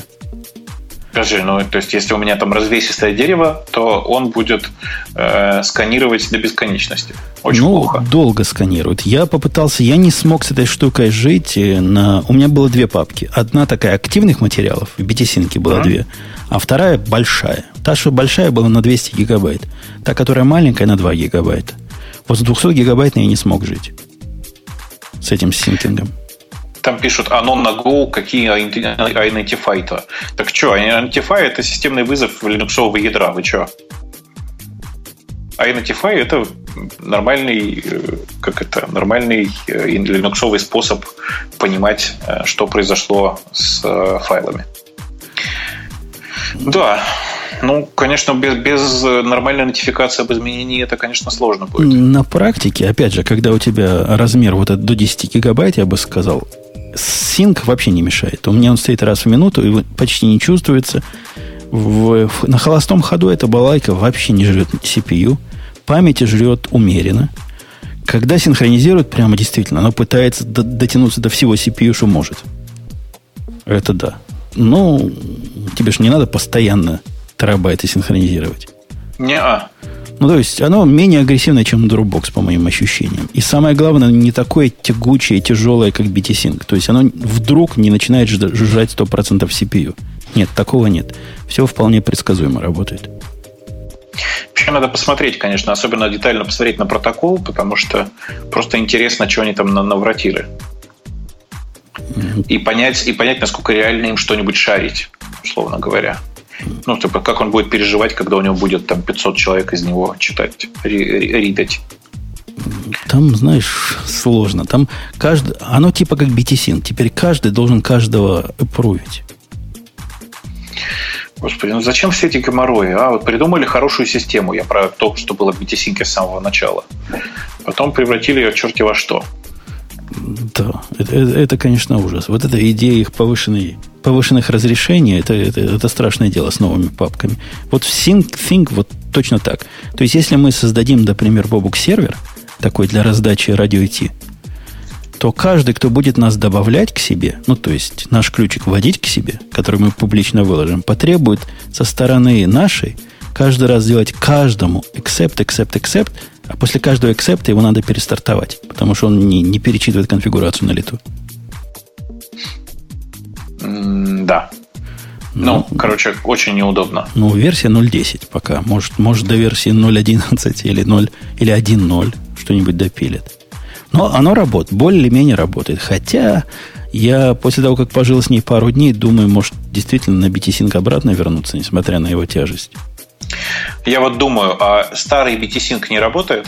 Работает, но со старыми папками. Папки версии 2.0 и 1.4 несовместимы между собой. Плохо. Очень плохо. Ну, кинули. Они с технической, не с финансовой кинули, а вот с технической точки зрения это прямо суровое кидалово. Ну, меня скорее как раз вот именно это интересует. В смысле, что я бы, конечно, на самом-то деле готов был бы заплатить, но оно со временем становится все тяжелее и тяжелее. Я периодически, у меня пару недель назад был отвратительный случай, когда я закрыл ноутбук, а потом обнаружил, что он там чуть не взорвался. Тупо потому, что... Я просто про температуру. Тупо потому, что 100% CPU безостановочно жал. Давно тебе известный процесс. И, короче, это прямо как неприятно было. Не, ну сейчас оно дошло до такого, до чего раньше не было. Сейчас ты пытаешься OpenBTSync сделать. Вот я про вторую версию на Mac'е. И первый раз я просто даю зуб, что у тебя будет такое же поведение, как у меня. Ты идешь, делаешь force quit, поскольку думаешь, он просто завис. Он так долго открывается. Да. Ну, короче, вот это грустно. Прямо грустно. Грустно. К нашей оригинальной идее надо возвращаться, которую мы 5 лет назад двигали. Надо свою написать. Который? Свою написать. Заодно и Go выучишь. Я периодически думаю, что надо посмотреть на текущее состояние Git Annex. Знаешь же, да, такой проект? Угу. Посмотреть на текущее его состояние. Давно не заглядывал, год почти уже. Потому что интересно, он вообще живой или нет, и что там происходит. Знаешь, что обновление последнее было недавно, и значит, что он, в принципе, живой. Вот. Думаю, что... Сейчас пойду в чатик кину, а то не все знают. Хороший. Вот. И, может быть, на самом деле нужно переходить везде на него. Он тоже не самый простой, но, тем не менее, он как бы позволяет хорошо жить в условиях, когда у тебя свое собственное облако. Ксюша, я хочу тебе в честь 8 марта вопрос задать. Как-то я уже не очень люблю 8 марта. Перестала любить? Вопрос у меня... Если бы не было 8 марта, я бы попросил тебя рассказать про Paxos Made Simple. Там статья, страниц всего на 80. Ну, это Simple Version. Давай лучше про библиотеки и фреймворки поговорим. Поэтому я и спрашиваю, что бы ты хотела? Что бы ты выбрала? О чем бы ты хотела? И ты уже ответила до моего вопроса, что некультурно, неприлично. Почему? Я читаю твои мысли. Ты должен быть польщен. Окей. Да, я выбрал эту тему, да, и ты хорошо. Нам ее донесешь. Ага, донесу. Статья о том, чем библиотеки лучше, чем фреймворки. И правильный ответ, чем фреймворки? Нет. Вначале нужно пояснить, что мы понимаем в данном контексте под библиотеками и что под фреймворками. Мне понравилось определение, но не из этой статьи, точнее, оно несколько из этой статьи, но как бы автор статьи старается тут объяснить все картинкой. Мне нравится определение, что библиотеки мы дергаем сами, а фреймворки дергают нас. Ну, то есть автор еще пытается привести аналогию, что фреймворк для приложения – это целый мир. То есть приложение в нем живет, и оно часто вынуждено наследовать там несколько объектов, которые составляют суть этого фреймворка, переопределять в них методы и так далее и тому подобное. То есть фреймворк дергает нас за ниточки, библиотеку мы дергаем сами. Плюсы библиотеки... Погоди, в том, я что... просто сразу рекламацию. Да. Очень фиговое определение. Потому что это определение... У меня нет хорошего определения. Но в этом определении любой event-driven библиотека автоматически становится фреймворком. Потому что она тебя будет так дергать. Возьми Netty, который от фреймворка просто как от Парижа до Киева. Ну, какой он фреймворк? Это типичная библиотека, чуть ли не микробиблиотека. А по твоему определению это будет фреймворк фреймворковщи. Он тебя дергает постоянно, какие-то события происходят, на которые тебе надо реагировать. Как-то ты внутри него живешь, типичный с этой точки зрения фреймворк. Ну, а как бы ты, ну, то есть у тебя, ладно, нет красивого определения, но вот как бы ты отделил Netty в сторону библиотек, а не фреймворков? А по-моему, нет никакой разницы. Это количественный вопрос. Когда библиотек становится слишком много, и как-то объем библиотек такой, что твой код там уже теряется по сравнению с тем, как ты используешь, abuse эту самую библиотеку, то можно ее назвать уже фреймворком. Не знаю, мне кажется, что граница в некоторых местах размыта, но иногда она все-таки достаточно четкая. И вот как раз в плане, если это библиотека, то предполагается, что ее легко заменить. То есть тебе не нравится библиотека, и ты ее как бы можешь заменить. Потому что, в принципе, если библиотека делает одно и то же самое, то как бы функционально ее API должны быть, в общем-то, похожи. Ну, то есть, если библиотека, я не знаю, там, криптование, то она будет делать то же самое, что она будет там крипт, декрипт. Идея такая. То есть, а если это фреймворк, то ты уже всю свою работу и всю свою логику как бы продумываешь, по сути, в рамках этого фреймворка. А у другого фреймворка, который делает там даже примерно такие же возможности представляет, может быть, все совершенно по-другому, потому что вот фреймворк — это целый мир, и там есть какая-то его парадигма, его идея, и вокруг разных фреймворков вся твоя логика будет нанизываться на них по-разному. Что перейти с одного фреймворка на другой — это часто намного больнее, чем заиспользовать просто другую библиотеку. Ну, просто проблема в том, что, во-первых, переход с одного фреймворка на другой, это, наверное, в мире ReactOS каждый день происходит. А в мире реальных людей это, в общем, исключение, чем правило. Во-вторых, библиотека, когда ты говоришь, надо в множественном числе, потому что любое современное приложение требует библиотек, множества библиотек. И переход крипто, даже переход крипто с одной библиотеки на другую совсем не такое тривиальное дело, как ты рассказываешь. С какой радости эти крипты должны реализовывать одно и то же соглашение или один и тот же интерфейс? Функционально. Функционально. Ну, если у тебя... Все зависит от библиотеки. Если у тебя такой Франкенштейн, который кофе тебе наливает, конечно, там будет все по-разному. Там будет инициализация, одно, другое, третье. А если у тебя библиотека достаточно... Ну, она... функционально, у нее такой single responsibility, то есть она делает что-то одно, она чисто только вот это делает, то у нее, по идее, будут как бы достаточно минимальный функционал, который будет совпадать с другой библиотекой. По идее, не название я имею в виду, а функционально. В упрощенном выраженном случае, может, ты и права. В практических случаях одни библиотеки очень часто используют связи с другими библиотеками. И замена вот этой одной библиотеки, которая dependency является, повлечет целую революцию в этом мире. Это, кстати, один из поводов, что в фреймворке есть. В нем, в современных фреймворках, во всяком случае, есть взаимосвязанность и взаимосовместимость разных кусков, в том числе и чужих, которые они используют внутри. Ну, это да, фреймворк – это набор библиотек, которые удовлетворяют зависимости друг друга, если ты об этом. По-моему, это самое лучшее определение фреймворка, что мы можем придумать. А вы не думали о том, что на самом-то деле все по-другому, и фреймворк отличается от библиотек тупо тем, что несет в себе идеологию? Это еще более размытое определение, чем... И не все фреймворки сейчас уже несут идеологию. То есть есть opinionated такие, а есть такие, ну, возьми Vertex, например. Это фреймворк прямо типичный. Идеологию он никакой на себе не несет особой. Ну, типа хотим быть как Node.js, только для мира JVM. Это вся идеология. Ну, окей, хорошо, ладно, допустим. Это в классическом смысле. Я считаю, что есть фреймворки, которые... Большинство фреймворков стараются нести какую-то идеологию, но есть и те, которые, в общем, не несут. Окей. И ты считаешь, что? Что автор прав или он чудило мудрый?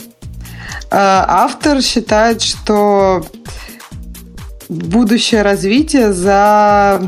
как бы это по-русски сказать, за...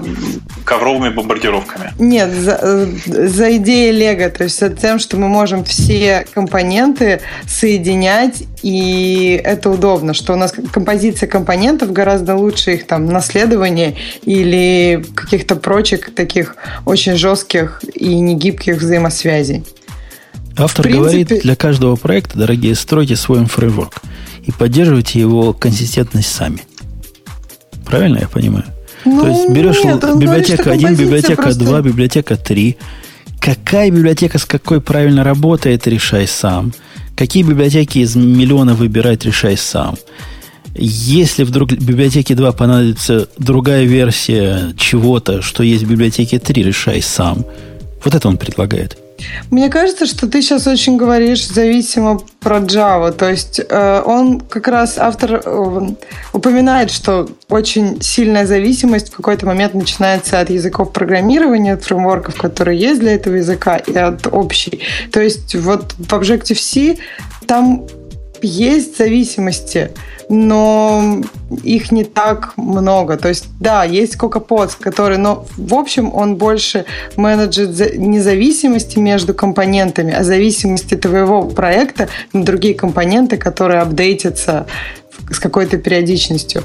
То есть, ну, в принципе, да, чем разухабистее система, тем больше в ней зависимости. В общем, да, наверное, все придет в итоге к тому, что... То есть, мне кажется, захочешь, чтобы кто-то тебе эти зависимости ласково подобрал. В общем, если говорить про Haskell, про который часто упоминает товарищ из статьи, может быть, в Haskell не настолько разухабисто, и поэтому там нет такого количества уже библиотек, которые так друг от друга зависят, что тебе необходим какой-нибудь такой общий сет этих библиотек, которые удовлетворяют зависимости друг друга, то есть фреймворк. То есть в каких-то языках, в которых не разухабисто, библиотеки — это гораздо более простой способ это использовать. Окей. Ну, возможно, есть такие предметные области. Может, даже Бобук с такими сталкивался, где лучше без фреймворка. Хотя ты-то на Flask пишешь, да, дорогой? Ну, я обычно пишу на Flask, да. Это фреймворк? Ты знаешь, нет. Flask — это типа библиотека, включающая в себя одну единственную другую библиотеку. То есть фреймворк. И кроме того, она еще активно ведет себя. Подожди. Вот это интересный момент. Ты понимаешь, что библиотека, которая включает в себя одну библиотеку, не является фреймворком? На мой вкус, Бобок, даже WebPy является фреймворком. WebPy.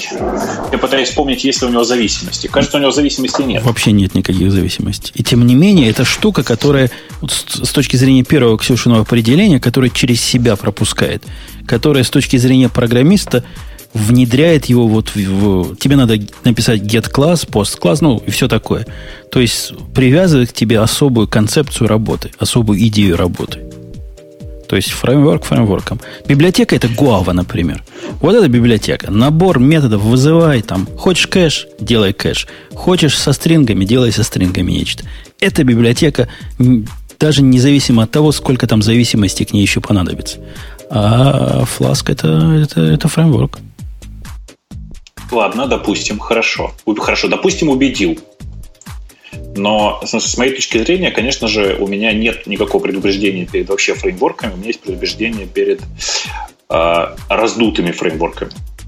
То есть у меня на самом деле есть простое определение. Я не пользуюсь библиотеками, сорцы которых я не в состоянии прочитать. По этой причине я стараюсь абстрагироваться и не использовать внутри себя OpenSSL, а унести его куда-нибудь внутрь, там, не знаю, Nginx. Понимаешь логику? Ну, я просто попытался представить свою жизнь, если бы я вот этот принцип взял на вооружение. Ну, ты бы помер, это известное дело. То есть мне... Ой, сколько ж мне писать бы пришлось. И в результате получилось бы, ну, не проще, чем если бы воспользовался спринг-датой, например. Или MQP спрингом. Или еще чем-то. То есть это была бы не жизнь, а изобретение велосипедов. Хочется спросить, кто здесь? Ну, в смысле, зачем ты называешь непонятные и неизвестные никому слова? Ну, в прошлый раз мы обсуждали Spring Data. Это то, чем ты к NoSQL базам ходишь. Spring Rabbit — это то, чем ты ходишь к кроликам. Не просто ходишь, Понятно, хоть можно просто джавовский драйвер поставить, это будет библиотека, но которая тебе дает высокоуровневый сервис вокруг этого. Например, ремонт-колы позволяет делать в один клик. Connection Factory, которые сами поймут, когда у тебя Rabbit с той стороны лег, и что в этом случае делать, и как экспоненциально подключаться к нему через какое-то время, и все вот это. Все вот это. Что, конечно, можно саму и библиотекой написать. Это в смысле? Ты сейчас что говоришь-то? Ты со мной не согласен, ты разве не можешь этот код прочитать? Он настолько велик? Если он настолько велик, выбрасывай. Чтобы вот этот код мне использовать, мне придется еще кучу другого кода заиспользовать, потому что он живет в экосистеме фреймворка другого. Теоретически его, наверное, можно и изолированно использовать, просто так никто не делает. Ну, то есть использовать Spring Data без всего остального, ну, например, с джусом для injection, наверное, можно, но это экзотика. Все равно не нравится. Мне не нравится эта история. По этой причине я не люблю Java. Вы просто не умеете ее готовить. Да. Безусловно. Или у вас просто нет достаточно сложных задач. Конечно. Безусловно. Евгений, давайте на этом и договоримся. Давайте. То есть, Ксюша, мы решили, да, что фреймворки рулят, а библиотеки это для лузеров. Программирующих в Go. Это вы с Бобоком решили. Я? Но, не надо, попрошу, не надо на меня. Не надо грязи? Окей, хорошо. Конечно. Это значит, Дженни сам собой решил. И со скотчем. Нет, я думаю, согласен. Скотч уже кончился, поэтому мой градус агрессивности больше не растет, как вы заметили. Вот сейчас бы нам из реактоса. Они бы ушли бы пушистыми. Женя, что такое? Еще промили в крови высоки? О, высоки. Следующая, Занька, тема какая будет, Ксюшенька? Слушайте, я вообще себя почувствовал таким, знаете, странным. Моложе лет на 5 и тяжелее килограмм на 20. Потому что в BDUT все-таки обсуждают фреймворки. Ну, это так мило, нет? Ну, так такая ностальгия, да. Только вес жалко. Ксюша, какая на тебя тема смотрит? Я даже подскажу, какая на тебя, наверное, должна смотреть. Про HP? Нет. Мне кажется, юмора надо добавить. Нет. Ну, окей. Нет. Давай подскажи, какая на меня должна смотреть. Ну, Грей, обычно тот, который со злым языком, он должен сказать, какое слово мы сегодня не употребили ни разу, Грей. Да, можно? Ну, положим, употребили, но только до шоу. Вот, поэтому пришло время. Я про Red Hat, который Production Ready Atomic заявил. Все в восторге? Или... Я думала, что про докер, который купил какую-то компанию. Как это так? Подожди, Red Hat Project Atomic. По-твоему, чего они в этом атомике запускают внутри? Докер! Точно, умница. Который ставят Red Hat и так по кругу. Мы когда-то, было время, обсуждали вот этот проект Atomic. Кто-нибудь помнит про него что-нибудь? Датомик, да. Не Датомик, это другой. Атомик, все помню. Атомик – это балалайка типа Core OS, которая такая же, но другая. Ну, сейчас же все делают. Я даже нашему гостю предложил свою сделать балалайку. Подожди, она как Core OS, как... Она как Ubuntu, она скорее как Ubuntu Snappy, да, это называлось, по-моему? Как Ubuntu называлась, маленькая вот эта. Ubuntu Core, ну, в общем, Ubuntu для контейнеров. То есть она не хостовая операционная система, а та, которая в контейнере лежит? Нет, она та, в которой запускаешь контейнеры. Окей, хорошо. Обрезанная по самой не могу Red Hat Enterprise, у которого есть две фичи. Вообще это удивительно. Если пойти на сайт Red Hat и попытаться прочитать их анонс, это такой маркетинговый bullshit, что как будто бы Грей писал. Ну, вообще, что-то с чем-то. Что вы выпустили? Куда вы выпустили? Где тут коней запрягать? Что за маркетинг? Мы же пришли для радио Ти информацию искать. Но если покопаться, то можно найти, что есть там три компонента. Во-первых, есть как бы ядро Linux, которое выдрано из Enterprise последнего и, видимо, сильно упрощено. Отброшено лишнее. Во-вторых, там есть такой особый RPM, как он называется... какой-то особый RPM, который целиком дерево обновляет. Знаешь, Бобок, о чем я, не? Нет. Ну, он целиком операционную систему устанавливает в виде снапшота. То есть, в смысле, это такой метапакет, от которого зависят все остальные... Не-не, это специальная система доставки. Это такой специальный 3 RPM или RPM3, что вот про это, который умеет сразу кучу ставить, и только кучу. А если не получилось, он откатывает все назад, на предыдущее состояние. То есть, атомарные такие транзакционные апдейты. Зачем все так сложно? Ну, потому что так в этих системах устроено. Core OS так придумали, помнишь? И в Ubuntu так сделали, и теперь и в Atomic точно так же. То есть у тебя система всегда консистентна. Никогда она частично не может быть обновлена. И в-третьих, для оркестрации контейнеров там гугловский Kubernetes бежит. Собственно, это проект Atomic и есть. Как все, как у вас все заморочено-то прямо. Ну, вот так вот у нас все. Ужас. Так что вышло, можно радоваться. Кто хочет, может поставить. Я не знаю, не пробовал. Я думаю, что никто радоваться не будет. Ну, наверное, кто-то и порадуется. А почему, Бобок, ты думаешь, что никто не будет радоваться? Да ну, господи, кому он нужен? Ну, просто, правда. Какой смысл использовать чисто энтерпрайзное решение в каком-то своем... В lightweight, особенно в такой... Да, я с тобой. Ну, Enterprise, это, наверное, поддержка. То есть, если кто-то, кто хочет... Помнишь, Женя, же ты использовал Red Hat, чтобы, если что, они там все пофиксили, нет? Ну да. Для Enterprise, который достаточно бравый, чтобы перейти на контейнеры, наверное, это путь. Это их рынок. А просто Enterprise не может быть настолько бравым. Ну, он бравый, но обычно с задержкой. Вот к тому моменту, как ReactOS допилят, Enterprise до докеров дойдет. Никогда. Когда вечный двигатель сделают. Это все в один и тот же момент. Когда время закончится, да. Тогда это и произойдет. Окей. Да. А в прошлый раз нас послушал докер. Вот если мы же в докере, но я просто не могу не похвастаться. В прошлый раз мы обсуждали систему, от которой долго не знали, как назвать. Ксюша подсказала Wave чего-то, Вава чего-то. Помнишь, про Ваву что-то было? Да, было, да. Короче, Бобок, мы обсуждали систему SDN для контейнеров. Software Defined Network. И я тогда сказал, говорю, чуваки из докера, вы к ним приглядитесь, внимательно посмотрите. Вам этого не хватает, вам их надо купить. И что ты думаешь, они сделали? Ну. Они купили. Правда, не этих, но других, но таких же. Они перепутали, Женя. Они плохо русский язык понимают. Вот так ты им по-русски сказал, да? Ну да. Надо было наивить. Я ж в эфире сказал. Короче, речь идет о Socket Plane, о котором я до этого анонса не слышал. И если пойти на их сайт, то вы найдете там нечто, созданное 2 месяца назад, без всего. То есть кнопки, это такой bootstrap template, на кнопку More Info не происходит ничего. Ну, такой замечательный стартап, видимо. Что делают, непонятно. Первая запись в блоге 2 месяца назад о том, что мы запустили. Что запустили? Где запустили? Где берут? Кто берет? Никто не знает. Ну, что-то у них такой кит с рогом. Это же просто прекрасно. Мне кажется, сколько нужно было выкурить, чтобы нарисовать вот это. Единорожный кит. Да, единорожный кит.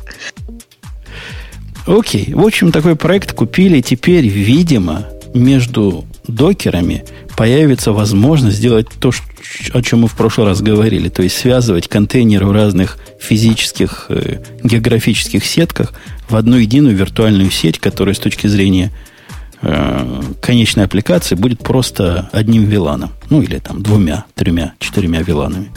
В этом и суть этого самого SDN. Этому ты хоть порадуешься, Бобок? Я вообще безумно. Окей. Я вижу, ты пессимист. Ну, на тебя-то какая тема, если смотрите из оставшихся? Слушай, ты знаешь, я плохо смотрю на твои темы. Они какие-то все скучные. Я вот вам могу рассказать, как я съездил на Mobile World Congress. Там было увлекательно в некоторых местах. Ты там выступал? Нет, что-то. Это выставка. MWC – это, в первую очередь, выставка такая, на которой показывают все про мобильное. Типа самая большая, наверное, мобильная выставка в среднем в мире. Что такое мобильное? Это куда Эльдар ездит, что ли? Телефончики показывают? Там телефончики, разные продукты для телефончиков. Вообще там дофига всего. Чехольчики. Короче. чехольчиков, как обычно. Как обычно вообще. Чехлостроение достигло невероятного размаха. Ты знаешь, то же самое интересное, я тут обнаружил огромный стенд, огромный даже, не знаю, кусок выставки, на котором собрались, мне кажется, 50 разных производителей, которые производят чехлы для айфона, совершенно одинаково выглядящие, с надписью «Прада». А там есть кристаллы от Сваровски? С кристаллами от Сваровски было с десяток. Так все же айфон носят без чехлов. Кому это все нужно? Не знаю. Китайцы всегда на каждую выставку привозят пачку просто огромную этих компаний, которые продают безостановочно чехлы. Не знаю. Нет, на самом деле у меня с этой выставки осталось очень интересное впечатление. Я теперь всем хожу про него рассказываю. Я, внезапно осознал, что пошла новая волна, новый бум на новые операционные мобильные системы. И реально, кроме шуток, их много. Там, если не брать сейчас бывшие на слуху всякие Windows-фоны, очень хорошо в этом году выступил Йолла со своим Selfish. Показали клевый свой планшет, показали клевый свой новый телефон. Это ребята, которые когда-то делали в Nokia Miga. Помнишь, такой был? У меня от него такое же впечатление уже примерно, как от нашего гостя. Не, ты послушай, сейчас тебе интересно, я расскажу, мне кажется. Они, все вместе внезапно породили очень крутую концепцию. Они говорят вот что. А мы будем делать новые операционные системы. Вообще новые. Но на самом деле самая большая проблема операционных систем – это где взять приложение. Пользователю-то оно нафига. Поэтому мы в каждую новую операционную систему зафигачим слой совместимости с Android.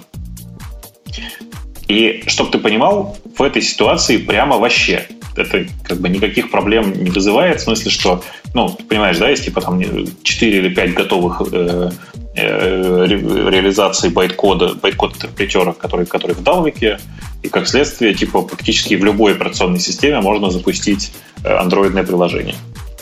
Это очень клево, прямо очень клево. Или погоди, а клевость в чем заключается? Клево кроме того, что Android, а не Android еще один. Не. Смотри, клево вот что. Андроидное приложение – это новый HTML. Окей. Как тебе? Подожди, заход? Операционная система на телефоне, как и на всем остальном, нужна для запуска приложений. Ровно так. Просто у нас же гиковский выпуск. Мы же не будем сейчас обсуждать, как красиво шторка сверху выпадывает в Selfish, или как круто вообще, что Tizen быстро работает на старых дешевых телефонах, там и все вот это хозяйство. Не, это смешно, потому что даже какой-то Яндекс там есть для телефонов, которые как-то работают иначе поверх Android. Нет, смотри, я просто про другое вообще. Мне кажется, что мы просто застали рождение новой крутой концепции. Помнишь, долгие годы Сан рассказывала еще до продажи, что Java будет такой штукой, которая будет работать везде, один раз написала, везде работает. Так вот, наконец-то, подействовало. Новое возрождение Java ME в виде андроида. Типа того. Но только мне кажется, что это нужно переставать называть словом андроид. Это Android Compatibility Layer. Знаешь, как был POSIX? POSIX Compatibility Layer. Вот такая же фигня. Десятки операционных систем, которые запускают андроидное приложение. И это прямо, не знаю, я прям в восторге от происходящего сейчас. Потому что, это реально это революция большая. Большая революция. И когда ты говоришь Java ME, просто у нее, к сожалению, очень много негатива связано с Java ME. А в данном конкретном случае, какой у меня глобальный негатив? Да никакого. Нормальный байкот. Google же, который... А ты знаешь, там нашелся выход. Выход нашелся очень простой. Если это все пойдет так хорошо, именно в таком виде, то Гугла там не будет. Потому что Google до сих пор находится в позиции «не трогайте наш Android», в том смысле, что, например, давайте, в среднем разработчик, он же не понимает, что он пишет не под Android приложение, а под Google. То есть, например, пишет человек какое-нибудь приложение, в котором вызываются карты. Стандартный, как ему кажется, кусок API Google. А там на самом деле, Android, а там на самом деле просто тупо Google. Эти приложения за пределами гугловского Android работать не будут. Так что, естественно, появилось огромное количество промежуточных таких, SDK, которые позволяют, такие раперы, которые говорят, ну, чувак, если у тебя Google есть, то сейчас откроются карты. А если Google нет, то я сейчас хожу в OpenStreetMap и их отрисую оттуда. И это прям вот, ну, как бы, как мне кажется, правильный способ. Прям хороший. Просто, короче, это такое идеальное решение. Типа, должен выработаться общий такой стандарт поверх Dalvik, что можно использовать, что нельзя, и как это правильно использовать. Собственно, так же, как и было... с сервисами, вот, которые Google предоставляет, например, push-нотификации, это же кто-то, у кого-то никак. Должны быть эти сервера, никак. Которые... Ну, смотри, ну, конечно, у кого-то должны быть сервера. Эти сервера, они и сейчас продаются прекрасным образом. Ты можешь вместо стандартного гугловского сервиса для push-нотификаций взять и использовать какой-нибудь, ну, давай, парс фейсбуковский. Правда же? Ну, да, в принципе, можно. Просто... Качество гугловых пуш-нотификаций может быть лучше. Ну, то есть просто... Расскажи это чувакам в Крыму, пожалуйста. Я сейчас аккуратно скажу, да? А ты уверен, что парс работает в Крыму? Ну, то есть и не перестанет работать. Нет, дело не в этом. Дело не в этом. Дорогая, дело не в этом. На самом деле вся система, вся нынешняя система пуш-нотификаций подлежит уничтожению. Она централизована. Все, что централизовано, с моей точки зрения, должно со временем умереть. Тут вопрос в том, что если она не будет централизована, телефон умрет у тебя через 5 минут. Она централизована как бы с целью. Не, да камон. Она централизована не с целью. Конечно же, ты просто сейчас почему-то думаешь, что у тебя C2D работает, да? В смысле, Cloud-to-Device, сообщения посылаются пачками и все такое. На самом деле, посмотри на Facebook. Самое большое приложение на Android, напомню, это Facebook. У Фейсбука все очень просто. Если оно находит гугловский API, оно его использует. Если оно не находит, оно ходит через свои сервера. Так вот, на всякий случай, разница в телефоне, который использует C2D и который использует фейсбуковый, как это сказать, сервер для просылки нотификаций, 0,4% в времени жизни телефона. Я проверял. Понимаешь? Мне кажется, доказывают, что у Гугла плохо сделаны нотификации. Просто идея какая? Нет. То есть, если каждое приложение держит свои коннекты, это намного дороже, чем если держится один коннект, все это приходит пачкой и сообщается приложением. Ну, то есть, я говорю, как это на iOS. Я про Android, то есть, я не знаю деталей. А кто определяет? У меня вот вопрос к тебе, Бобу, как борцу за вот это многообразие. А кто является вот тем телом, главным, который эти самые RFC будет определять? Ну, то бишь, SDK, назови JSR, смотри, как угодно. На самом деле, я деталей пока не знаю, но я знаю, что чуваки из Йолы вместе с чуваками из Oxygen, что ли, я уже не помню, Oxygen OS — это такая еще одна альтернативная операционка на базе Android уже. И чуваки из Амазона собрались делать такое типа, как это сказать, комитет, как это называется, альянс, короче, который будет разрабатывать стандарт. Окей.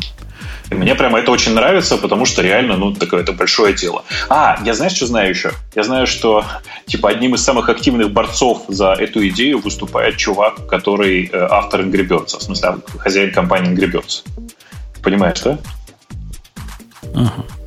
Ну, то есть в 21 веке, в 2015 году начались наконец-то разговоры о стандартизации интерфейсов и SDK, которые массовые программисты будут использовать. Ну, пока это до дела дойдет, это ж мы ж не доживем. Да ну, я думаю, что лет за 5 все сделается. Лет 5 – это нормальное время, мне кажется. Ну, и видишь, еще тут такой момент просто очень правильный выбран, потому что в Европе типа, ну, давай, короче, мы же все знаем, что типа, против Гугла сейчас открыто 8 разных исков на тему андроида. В смысле, на тему монопольного поведения на андроиде. И это очень сильно помогает, потому что вокруг этого огромное количество разработчиков, которые понимают проблему. Ну, как бы, ну и все. Просто выбран удачный момент. То есть у вас в этом мире, который альтернативный Гуглу, Google не является тем авторитетом, которому можно поручить: вот вы сделали SDK, а мы будем за ним дальше ходить и свои реализации его выкидывать в ваших интерфейсов. Но, ты знаешь, там все очень сложно, потому что я там каждый раз просто всем говорю, меня периодически спрашивают про мое отношение к Гуглу, я до сих пор считаю, что это с технологической точки зрения, это ну, просто компания суперлидер. Это очень крутая технологическая компания. Но проблема в том, что те решения, которые принимаются сейчас по Android, они не связаны с технологиями, они связаны с, как это сказать-то, с бабка зашибанием, причем не в, как это, в негативном смысле этого слова. Поэтому там все плохо. То есть но при этом... мало бабок зашибают, потому что если много, как это может быть плохо? Да, зашибают мало бабок, и поэтому придумывают, как их зашибить совершенно варварскими методами. То есть, чтобы стало хорошо. Хотя, чтобы стало хорошо, но процесс тебе не нравится. Не, на самом деле, если бы все это делалось совершенно там типа стандартными рыночными средствами, то никто бы даже не собрался. Ну вот, а на самом деле я что вообще начал про это рассказывать-то? Я начал рассказывать про другое. Меня очень удивил этот факт, но в этом году на MWC планшет года, по сути, присудили компании Yola с их Selfish. То есть это как раз то самое решение, которое типа собственная операционная система на базе Linux по сути, с наследница Migo, которая внутри умеет запускать Android. И как бы, и представляешь, да, и при этом планшет года. А крутизна ее в чем? В том, что она мало батарейки жрет, быстро открывается. Что она такого делает? Они реально сделали очень хорошую операционку сейчас. Просто она, правда, очень энергоэффективна. Они умеют много интересных современных штук, типа, например, важный вопрос звучит так. Вот если у тебя есть задача открывать безопасное соединение на уровне операционной системы, ты бы его как стал делать? Безопасное в смысле VPN поднять? Безопасное в смысле безопасное. Тебе нужно безопасно передать данные. Вот эти чуваки поступили самым простым образом. Они договорились с ребятами, которые делают SSH, и теперь в качестве безопасного протокола используют SSH. Мне кажется, что просто заодно это их стоит уважать. Короче, прям очень-очень мне понравились ребята. И они при этом очень живые такие. У них, по-моему, все до одного программисты. И вообще это очень, очень приятная компания. Вообще, вот этот мир, о котором ты говоришь, если к этому альянсу не присоединится Google, это будет чудовищный мир для разработчиков. Все сложно. Очевидно, что Google к нему никогда не присоединится, но будет просто два мира. Google и все остальные. Мы жили в мире, где был Internet Explorer и все остальные. И да, как это, с этим как нужно это закончилось? Бороться. Ты прав. Смотри, ты просто мне сейчас подыгрываешь, мне кажется. Потому что, конечно же, все именно так. Есть ровная, прямая параллель. И тогда все было именно так. Все боролись с тем, чтобы Internet Explorer не навязывал всем свои стандарты. Они же не делали это под руководством Microsoft. Конечно, но надо сказать, что там чем все закончилось, напомню. Internet Explorer, в конце концов, потихоньку пошел вниз. И по многому благодаря антимонопольному делу, которое тогда случилось. И теперь Microsoft, по-честному, один из самых активных участников работы по стандартизации веба. Окей, это какая-то не очень близкая аналогия, потому что, собственно, Android, он является гугловым, тот самый, вокруг которого вы все и строите. Тут слишком много гуглового. Подожди, а что там гуглового? Ты что, там, еще раз, там своя собственная реализация Далвика у людей. Своя собственная реализация Java. Это как все равно, что сказать, IBM все зависело от Sun в реализации собственного Java интерпретера. В смысле JRE. Я хотел тебя спросить, где вот это Java от IBM теперь, но не буду. Подожди, а где-то Java от Sun теперь? Если что-то пошло. В Oracle. И все ей пользуются. Я бы не сказал, что все ей пользуются, но интересно, что где теперь тот Sun? Да, там в истории тот Sun. Вот-вот.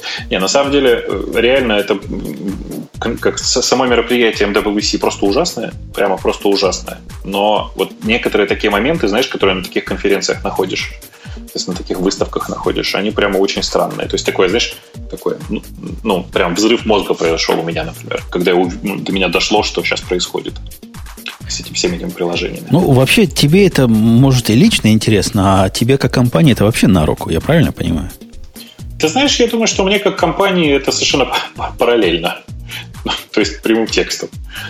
Если у вас не будет предмета спора, и у вас будет альтернативная вся вселенная, которая достаточно популярна. Альтернативная вселенная, эта штука очень сложная. На самом деле, конечно же, нам сильно проще было бы, если бы мы не видели вот этой дурацкой политики Гугла по навязыванию всего и вся. Но в реальности, конечно же, это правда, нас ждет несколько лет, которые будут очень неприятные, потому что разработчикам придется использовать два SDK, два параллельных SDK. Или использовать раппер над этими двумя SDK, который позволяет все писать один раз, но, естественно, все это будет хуже, медленнее, не будет поддерживать новых фич ни того, ни другого официального SDK и все такое. То есть, на самом деле, сейчас неприятно будет. Так, может, это как раз хорошо? То есть, логически, конец всего этого движения. Samsung уже не очень хочет эти телефоны делать. Лидер ваш бывший рынка, их бывший рынок андроида. Может, вы добьете его и все с вашим дроблением? И забудем. Я даже не знаю, что сказать по этому поводу. И все будем на нормальных телефонах, в конце концов. Я вообще считаю, что на самом деле все должно быть по-другому, и должно пройти 3-4 года, и у Apple должен появиться Android Compatibility Layer, и тогда все, просто все сдохнут. Окей. Непонятно, зачем есть какие-то программы для Android, которых нет для OS. Во-первых, они, конечно, есть, Женя, поверь. Их там очень мало, в смысле, можно, наверное, по пальцам одной руки пересчитать, но все равно. Это, во-первых. А во-вторых, это строго потому, что на самом деле должна быть такая ситуация, которая сейчас есть в мире веба. Когда ты один раз написал, и оно работает у всех. Сейчас это физически невозможно. Сейчас ты вынужден писать как минимум для iOS и для Android по отдельности. А я хочу, чтобы на самом деле был новый прекрасный мир, где ты согласно стандарту все нафигачил, фигак, и у тебя все работает. Знаешь? У Ксюши мир новый другой, когда у тебя просто не на чем что-то другое запускать. Фигак для iOS написал, а больше ничего другого и нет. Почему нет? Мы как раз, в Parallels мы пишем и для iOS, и для Android. У нас есть общая часть на C++, но все равно тебе приходится, в принципе, похожую логику, не логику, а GUI отдельно писать и там, причем полностью отдельно. И он разный. То есть это начинается с дизайна. Он разный, там разные подходы. В вебе как раз вот этой проблемы. Хотя в вебе есть, наверное, проблема десктопного и мобильного веба, когда он тоже очень разный.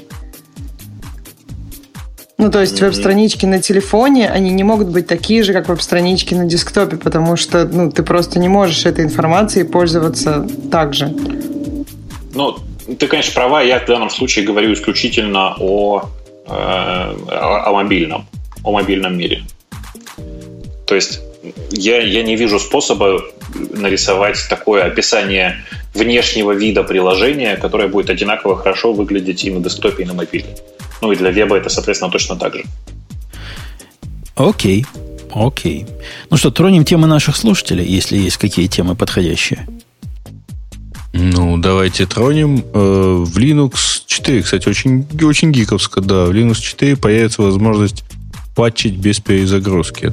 Видимо, патчить ядро, да? Да. Это прикольно, но, скорее всего, патчить драйвера только, и об этом уже давно говорили. Правильно. Да, правильно.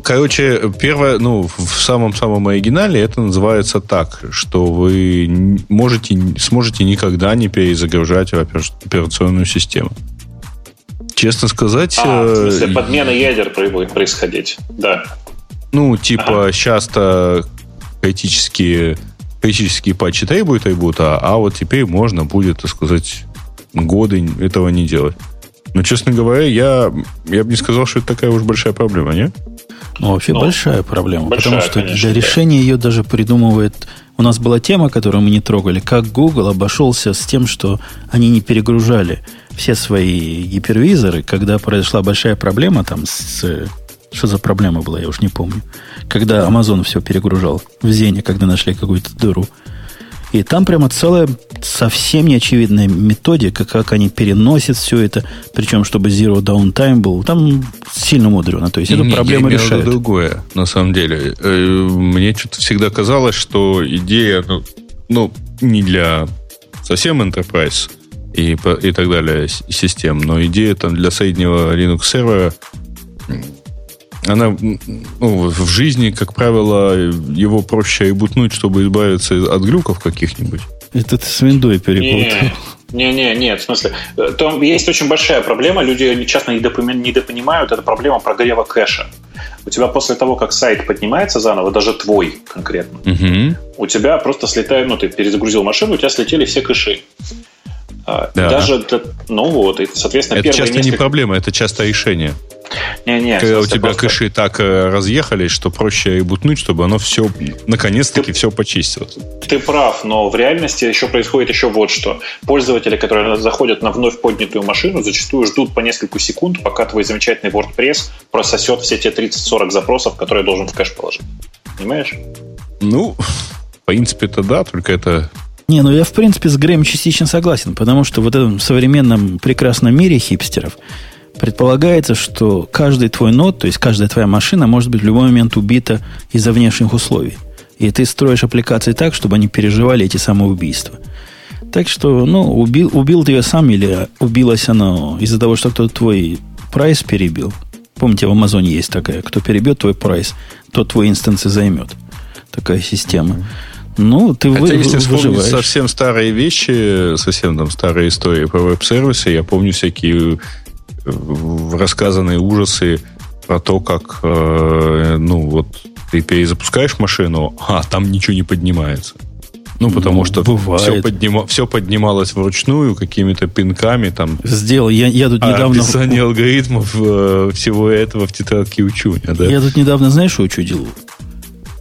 Я в GCE, в Гугле, примаунтил RAID, который MD, вот этот софтварный RAID, который в Ubuntu, там есть такой баг, ну, не баг, а специфика, что ты его создаешь как MD0, а он потом MD1 становится, там длинная история.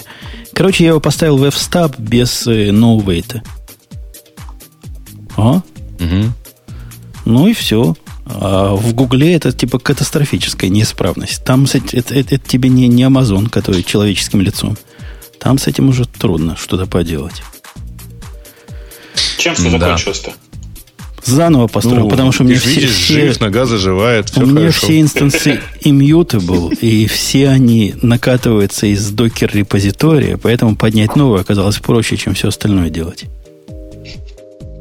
Эту поднять как-то... А то опустить. Да.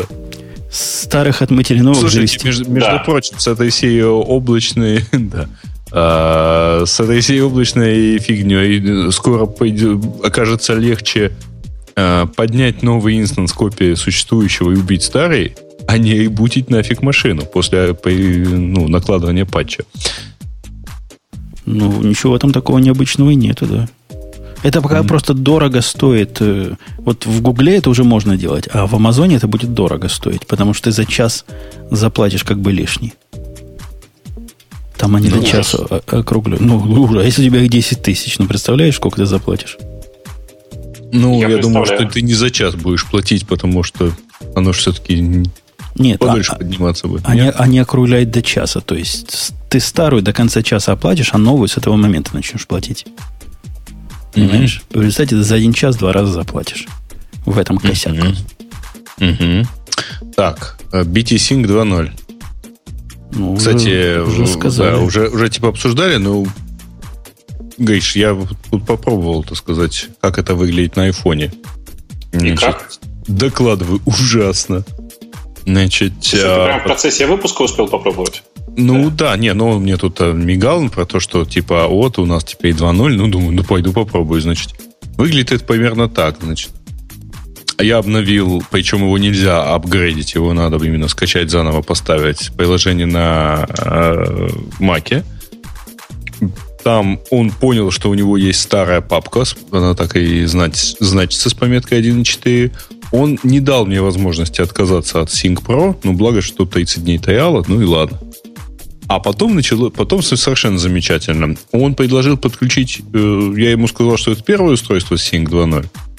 Он предложил подключить еще одно. Я решил, что у меня на iPhone уже 2.0 стоит, поэтому давай-ка повяжу. Он мне показал QR-код, и тут началось замечательное. Угадай, что? Нет, пока нет. А он мне показал QR-код на десктопе. Что делает разумный человек? Он думает, что сейчас я на айфоне включу приложение, скажу, что я хочу его подсоединить, и мне покажут камеру. Он предлагает показать QR-код уже на айфоне. Вот я думаю, вот как это выглядит. То есть я должен два QR-кода... Нет, я должен, видимо... Нет, он реально показывает QR-код уже на айфоне. И я вот не понимаю, вот что предполагается? Ну, я должен показать один QR-код другому, они аннигилируют, и у меня все привяжется? Нет, от тебя что хотели сделать, чтобы ты каким-то образом действительно этот QR-код сфотографировал. То есть идея в том, что этот код тебе нужно внести в телефон. Вот этого они от тебя хотят. Они просто плохо могут объяснить. Я открыл читалку QR-кодов стороннюю.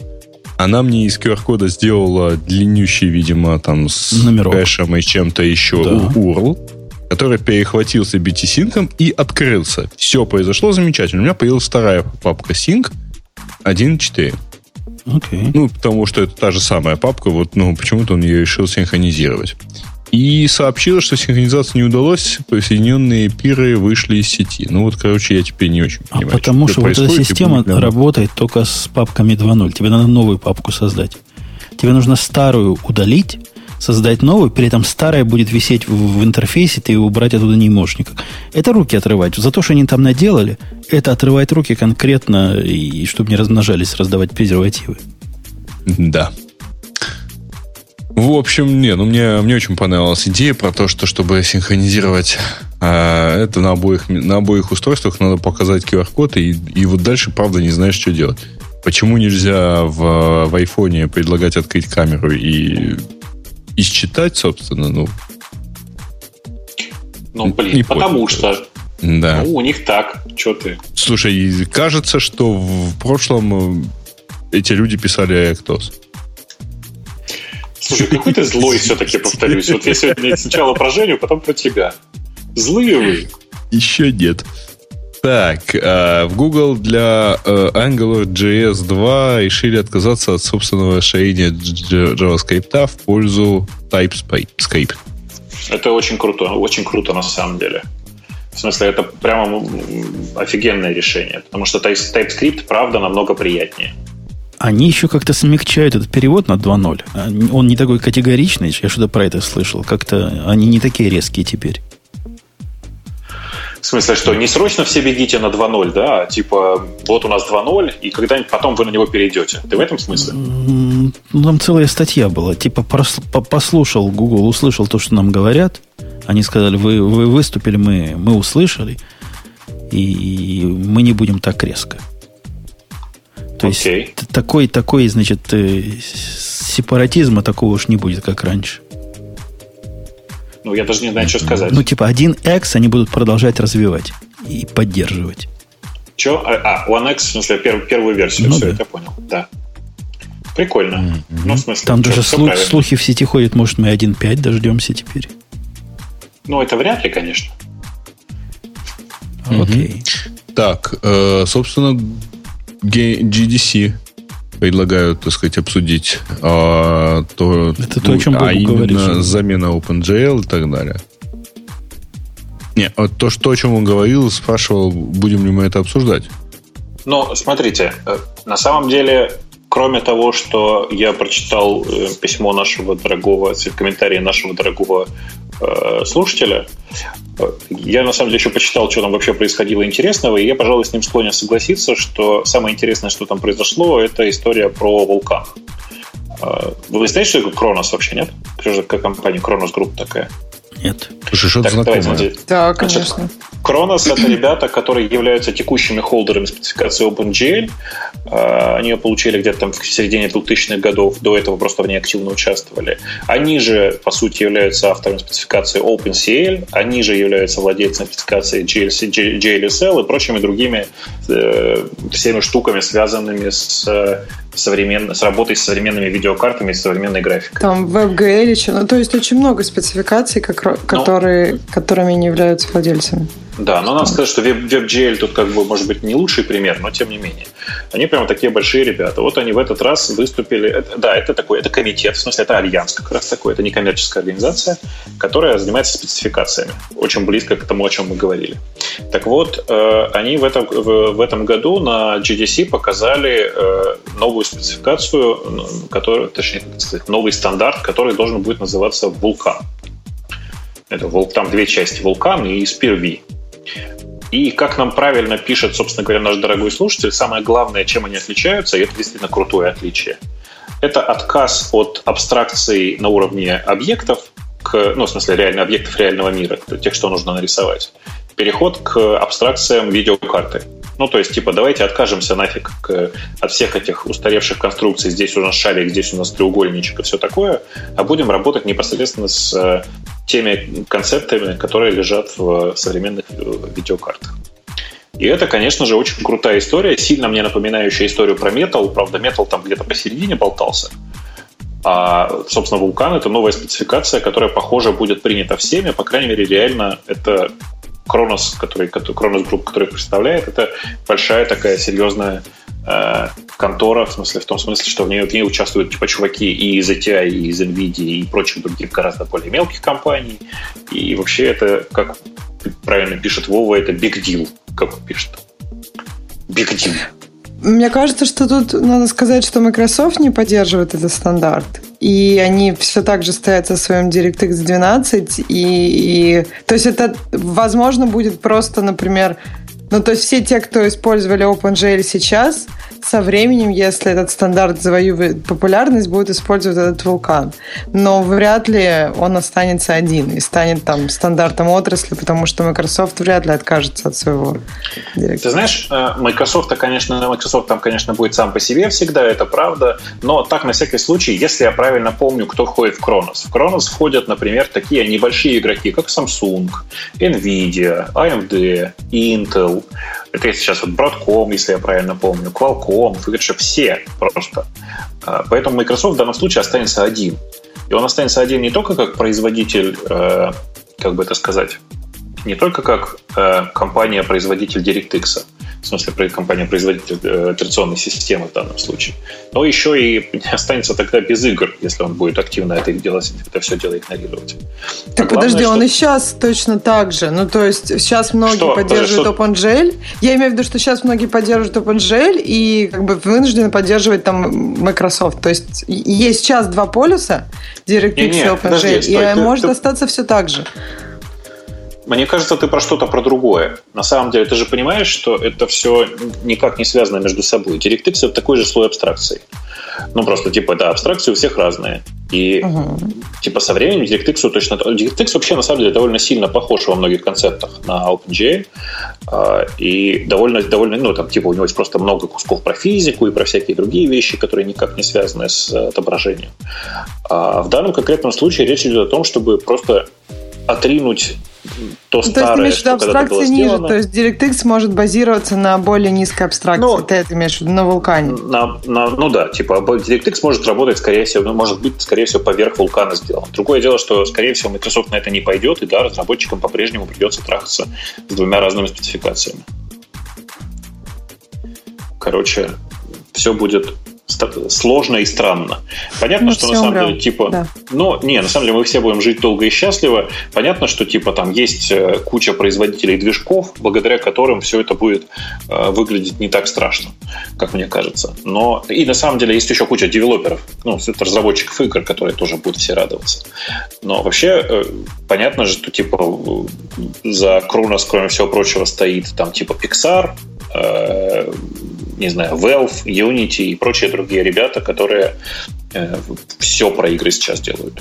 В смысле, все, что делается сейчас в области игр, оно все поддерживается. В Кронос входит много компаний, которые делают очень много для игр сегодня. Как-то так. Окей. Все хорошо будет. Но вообще история, конечно, крутая. Правда крутая, в смысле, на самом деле, концептуально тут крутая. Потому что действительно пора было уже отказаться от этих старых абстракций и перейти к более низкоуровневому всему. Я прям думаю, что это очень круто. Direct 3D вообще сам по себе, он действительно находится где-то посередине между железками и классическим OpenGL, в смысле классическим подходом к рисованию. Такие дела. Тут следующая тема про Google, но уже не про всякие эти. Google собирается заменить PageRank на Knowledge Based Trust. То есть, на самом деле, не заменить, как я понимаю, там как раз такое, знаешь ли, ортогональный какой-то ответ. Ну, в смысле, они перестали обновлять свой классический PageRank, и не только датчик. Они его перестали обновлять еще в 2013 году, по-моему. Да, в 2013 году, да. Пару лет назад. Точно так. Просто то, что я прочитал, то, что я понял из их, так сказать, опубликованной спецификации, описания, там это как раз совсем про другое, потому что PageRank, он вообще про разное, а этот KBT, он будет, условно говоря, работать в основном для информационных сайтов. Не, ну, в смысле, конечно же, речь не идет о том, чтобы отказаться от PageRank везде. Речь идет о том, что это другой алгоритм. Очевидно, что он не подходит сейчас прямо далеко не для всех запросов. Далеко не для всех типов знаний, скажем так. То есть, да, на нее интересно посмотреть. Посмотрим, что там будет, не знаю пока. На самом деле это интересно с точки зрения того, что они, по всей видимости, как-то очень хитро машинно обучают этот алгоритм. Потому что они берут факты, они берут интернет, страницы интернета, они извлекают оттуда факты и сравнивают его еще со своим knowledge графом. И на основании этого, видимо, каким-то образом тренируют машинное обучение и прочее, и тренируют качество поиска, чтобы понять, как выглядят, видимо, сайты, на которых достоверные эти. Слушай, это не надо же забывать, что на самом деле никакой замене прямо сейчас прямо нет. Речь идет о том, что проводится много экспериментов в этой области. Очевидно, что PageRank как универсальное мерило для релевантности, PageRank как уникальное мерило для авторитетности сайта давно сошел на нет. И, для большинства крупных сайтов, которые содержат большое количество контента, в смысле большое количество уникальной информации, KBT будет работать лучше. Но ведь есть огромное количество сайтов, в которых нельзя сказать о достоверности или качестве той или иной информации. Типичный для меня пример – это кулинарные сайты, где содержатся рецепты. Как понять, чей KBT… Это ты новости еще не читаешь. Новости я читаю, но просто новости проходящие, а рецепты мясика под майонезиком нет, понимаешь? Я бы вообще категорически отверг подобные рецепты. Мясо с майонезом не просто как вредные, а как вообще общие продукты. Ну ты же понял меня. Да. Окей. Ну что, на этой оптимистической ноте? Наверное. Потому что про то, что Alibaba собирается обойти AWS, это как Яндекс собирается Google обойти. Что мы будем о ерунде говорить, правильно? В смысле, пусть сначала он нас обойдет, потом мы его, конечно. Нет, там на самом деле новость заключается в том, что Alibaba запускается, по-моему, свой первый дата-центр, да? Публичное облако они будут предлагать. В смысле, вычислительное облако, вот как это называется. Computing Cloud, да? А что, бывают другие? Конечно. В смысле, есть Dropbox, напомню. Он тоже, как некоторым кажется, называется облаком. Это эти самые. Это для хипстеров он облако. Мы ж для серьезных пацанов сегодня. Ох уж эти серьезные пацаны. Давайте на этой будем прощаться. Оптимистической ноте. Ксюшенька, тебя еще раз с 8 марта. Хотя, я не знаю, вы празднуете этот праздник там у вас в семье? Муж принесет что-нибудь в клювике? Конечно. Пусть попробует, зараза, не принести. Я не знаю, мне кажется, этот праздник какой-то очень милый. И 23 февраля. То есть не то, что у нас какое-то большое застолье, но дарить друг другу какие-то презенты на 23 февраля и 8 марта для меня как-то более естественно, чем на 14 февраля, например. То есть у каждого какие-то свои детские ощущения праздников. Поэтому... Свое представление о маркетинге, давай скажем так. Да, свое представление о маркетинге. Но если это если это повод сделать друг другу приятное, понятно, что это не значит, что на следующий день надо бить друг другу морды. Каждый день хорошо делать приятное. Когда есть еще такой милый повод, почему нет? Okay. В общем, дарите завтра своим девонькам цветы, и им будет хорошо. А что, сегодня нельзя? Ну, можно сегодня, так поздно уже. Так можно у тебя уже завтра, кстати. Цветочные магазины закрыты. Гриша, у тебя, кстати, у первого наступило завтра. А у меня, да. У меня вообще уже завтра давно. Так у тебя же тоже уже наступило. Да, Грей. Да. Я имею в виду Грея, или нет? Или еще? У меня уже, да, 26. Да, да. Тоже уже все правильно. У половины. Нет, цветы я уже подарил еще сегодня днем. Ага. Я купил просто заранее. Мне далеко тут, если что, бежать. Дорогие слушатели, в чате можете и дальше писать, что мы не осветили. Но мы можем все осветить, если у нас бесконечность Святой времени. Воды дайте. И тогда мы встретимся там в конце. Сами знаете с кем. Все. Тоннеля? Когда тоннеля, время схлопнется, мы сможем все это обсудить на Reactos уже. Okay. Спасибо всем, кто в чате. Поздравляем. Пока. Это шоу создано при поддержке DigitalOcean. DigitalOcean – провайдер доступного облачного хостинга. Всего за 55 секунд и $5 в месяц вы можете создать свой облачный сервер в одном из дата-центров, расположенных в Нью-Йорке, Сан-Франциско, Амстердаме и Сингапуре, и управлять им с помощью простой, интуитивно понятной панели управления или воспользоваться мощным API. Начните прямо сейчас. Введите промокод RadioDefist при регистрации и получите $10 бонуса на аккаунт.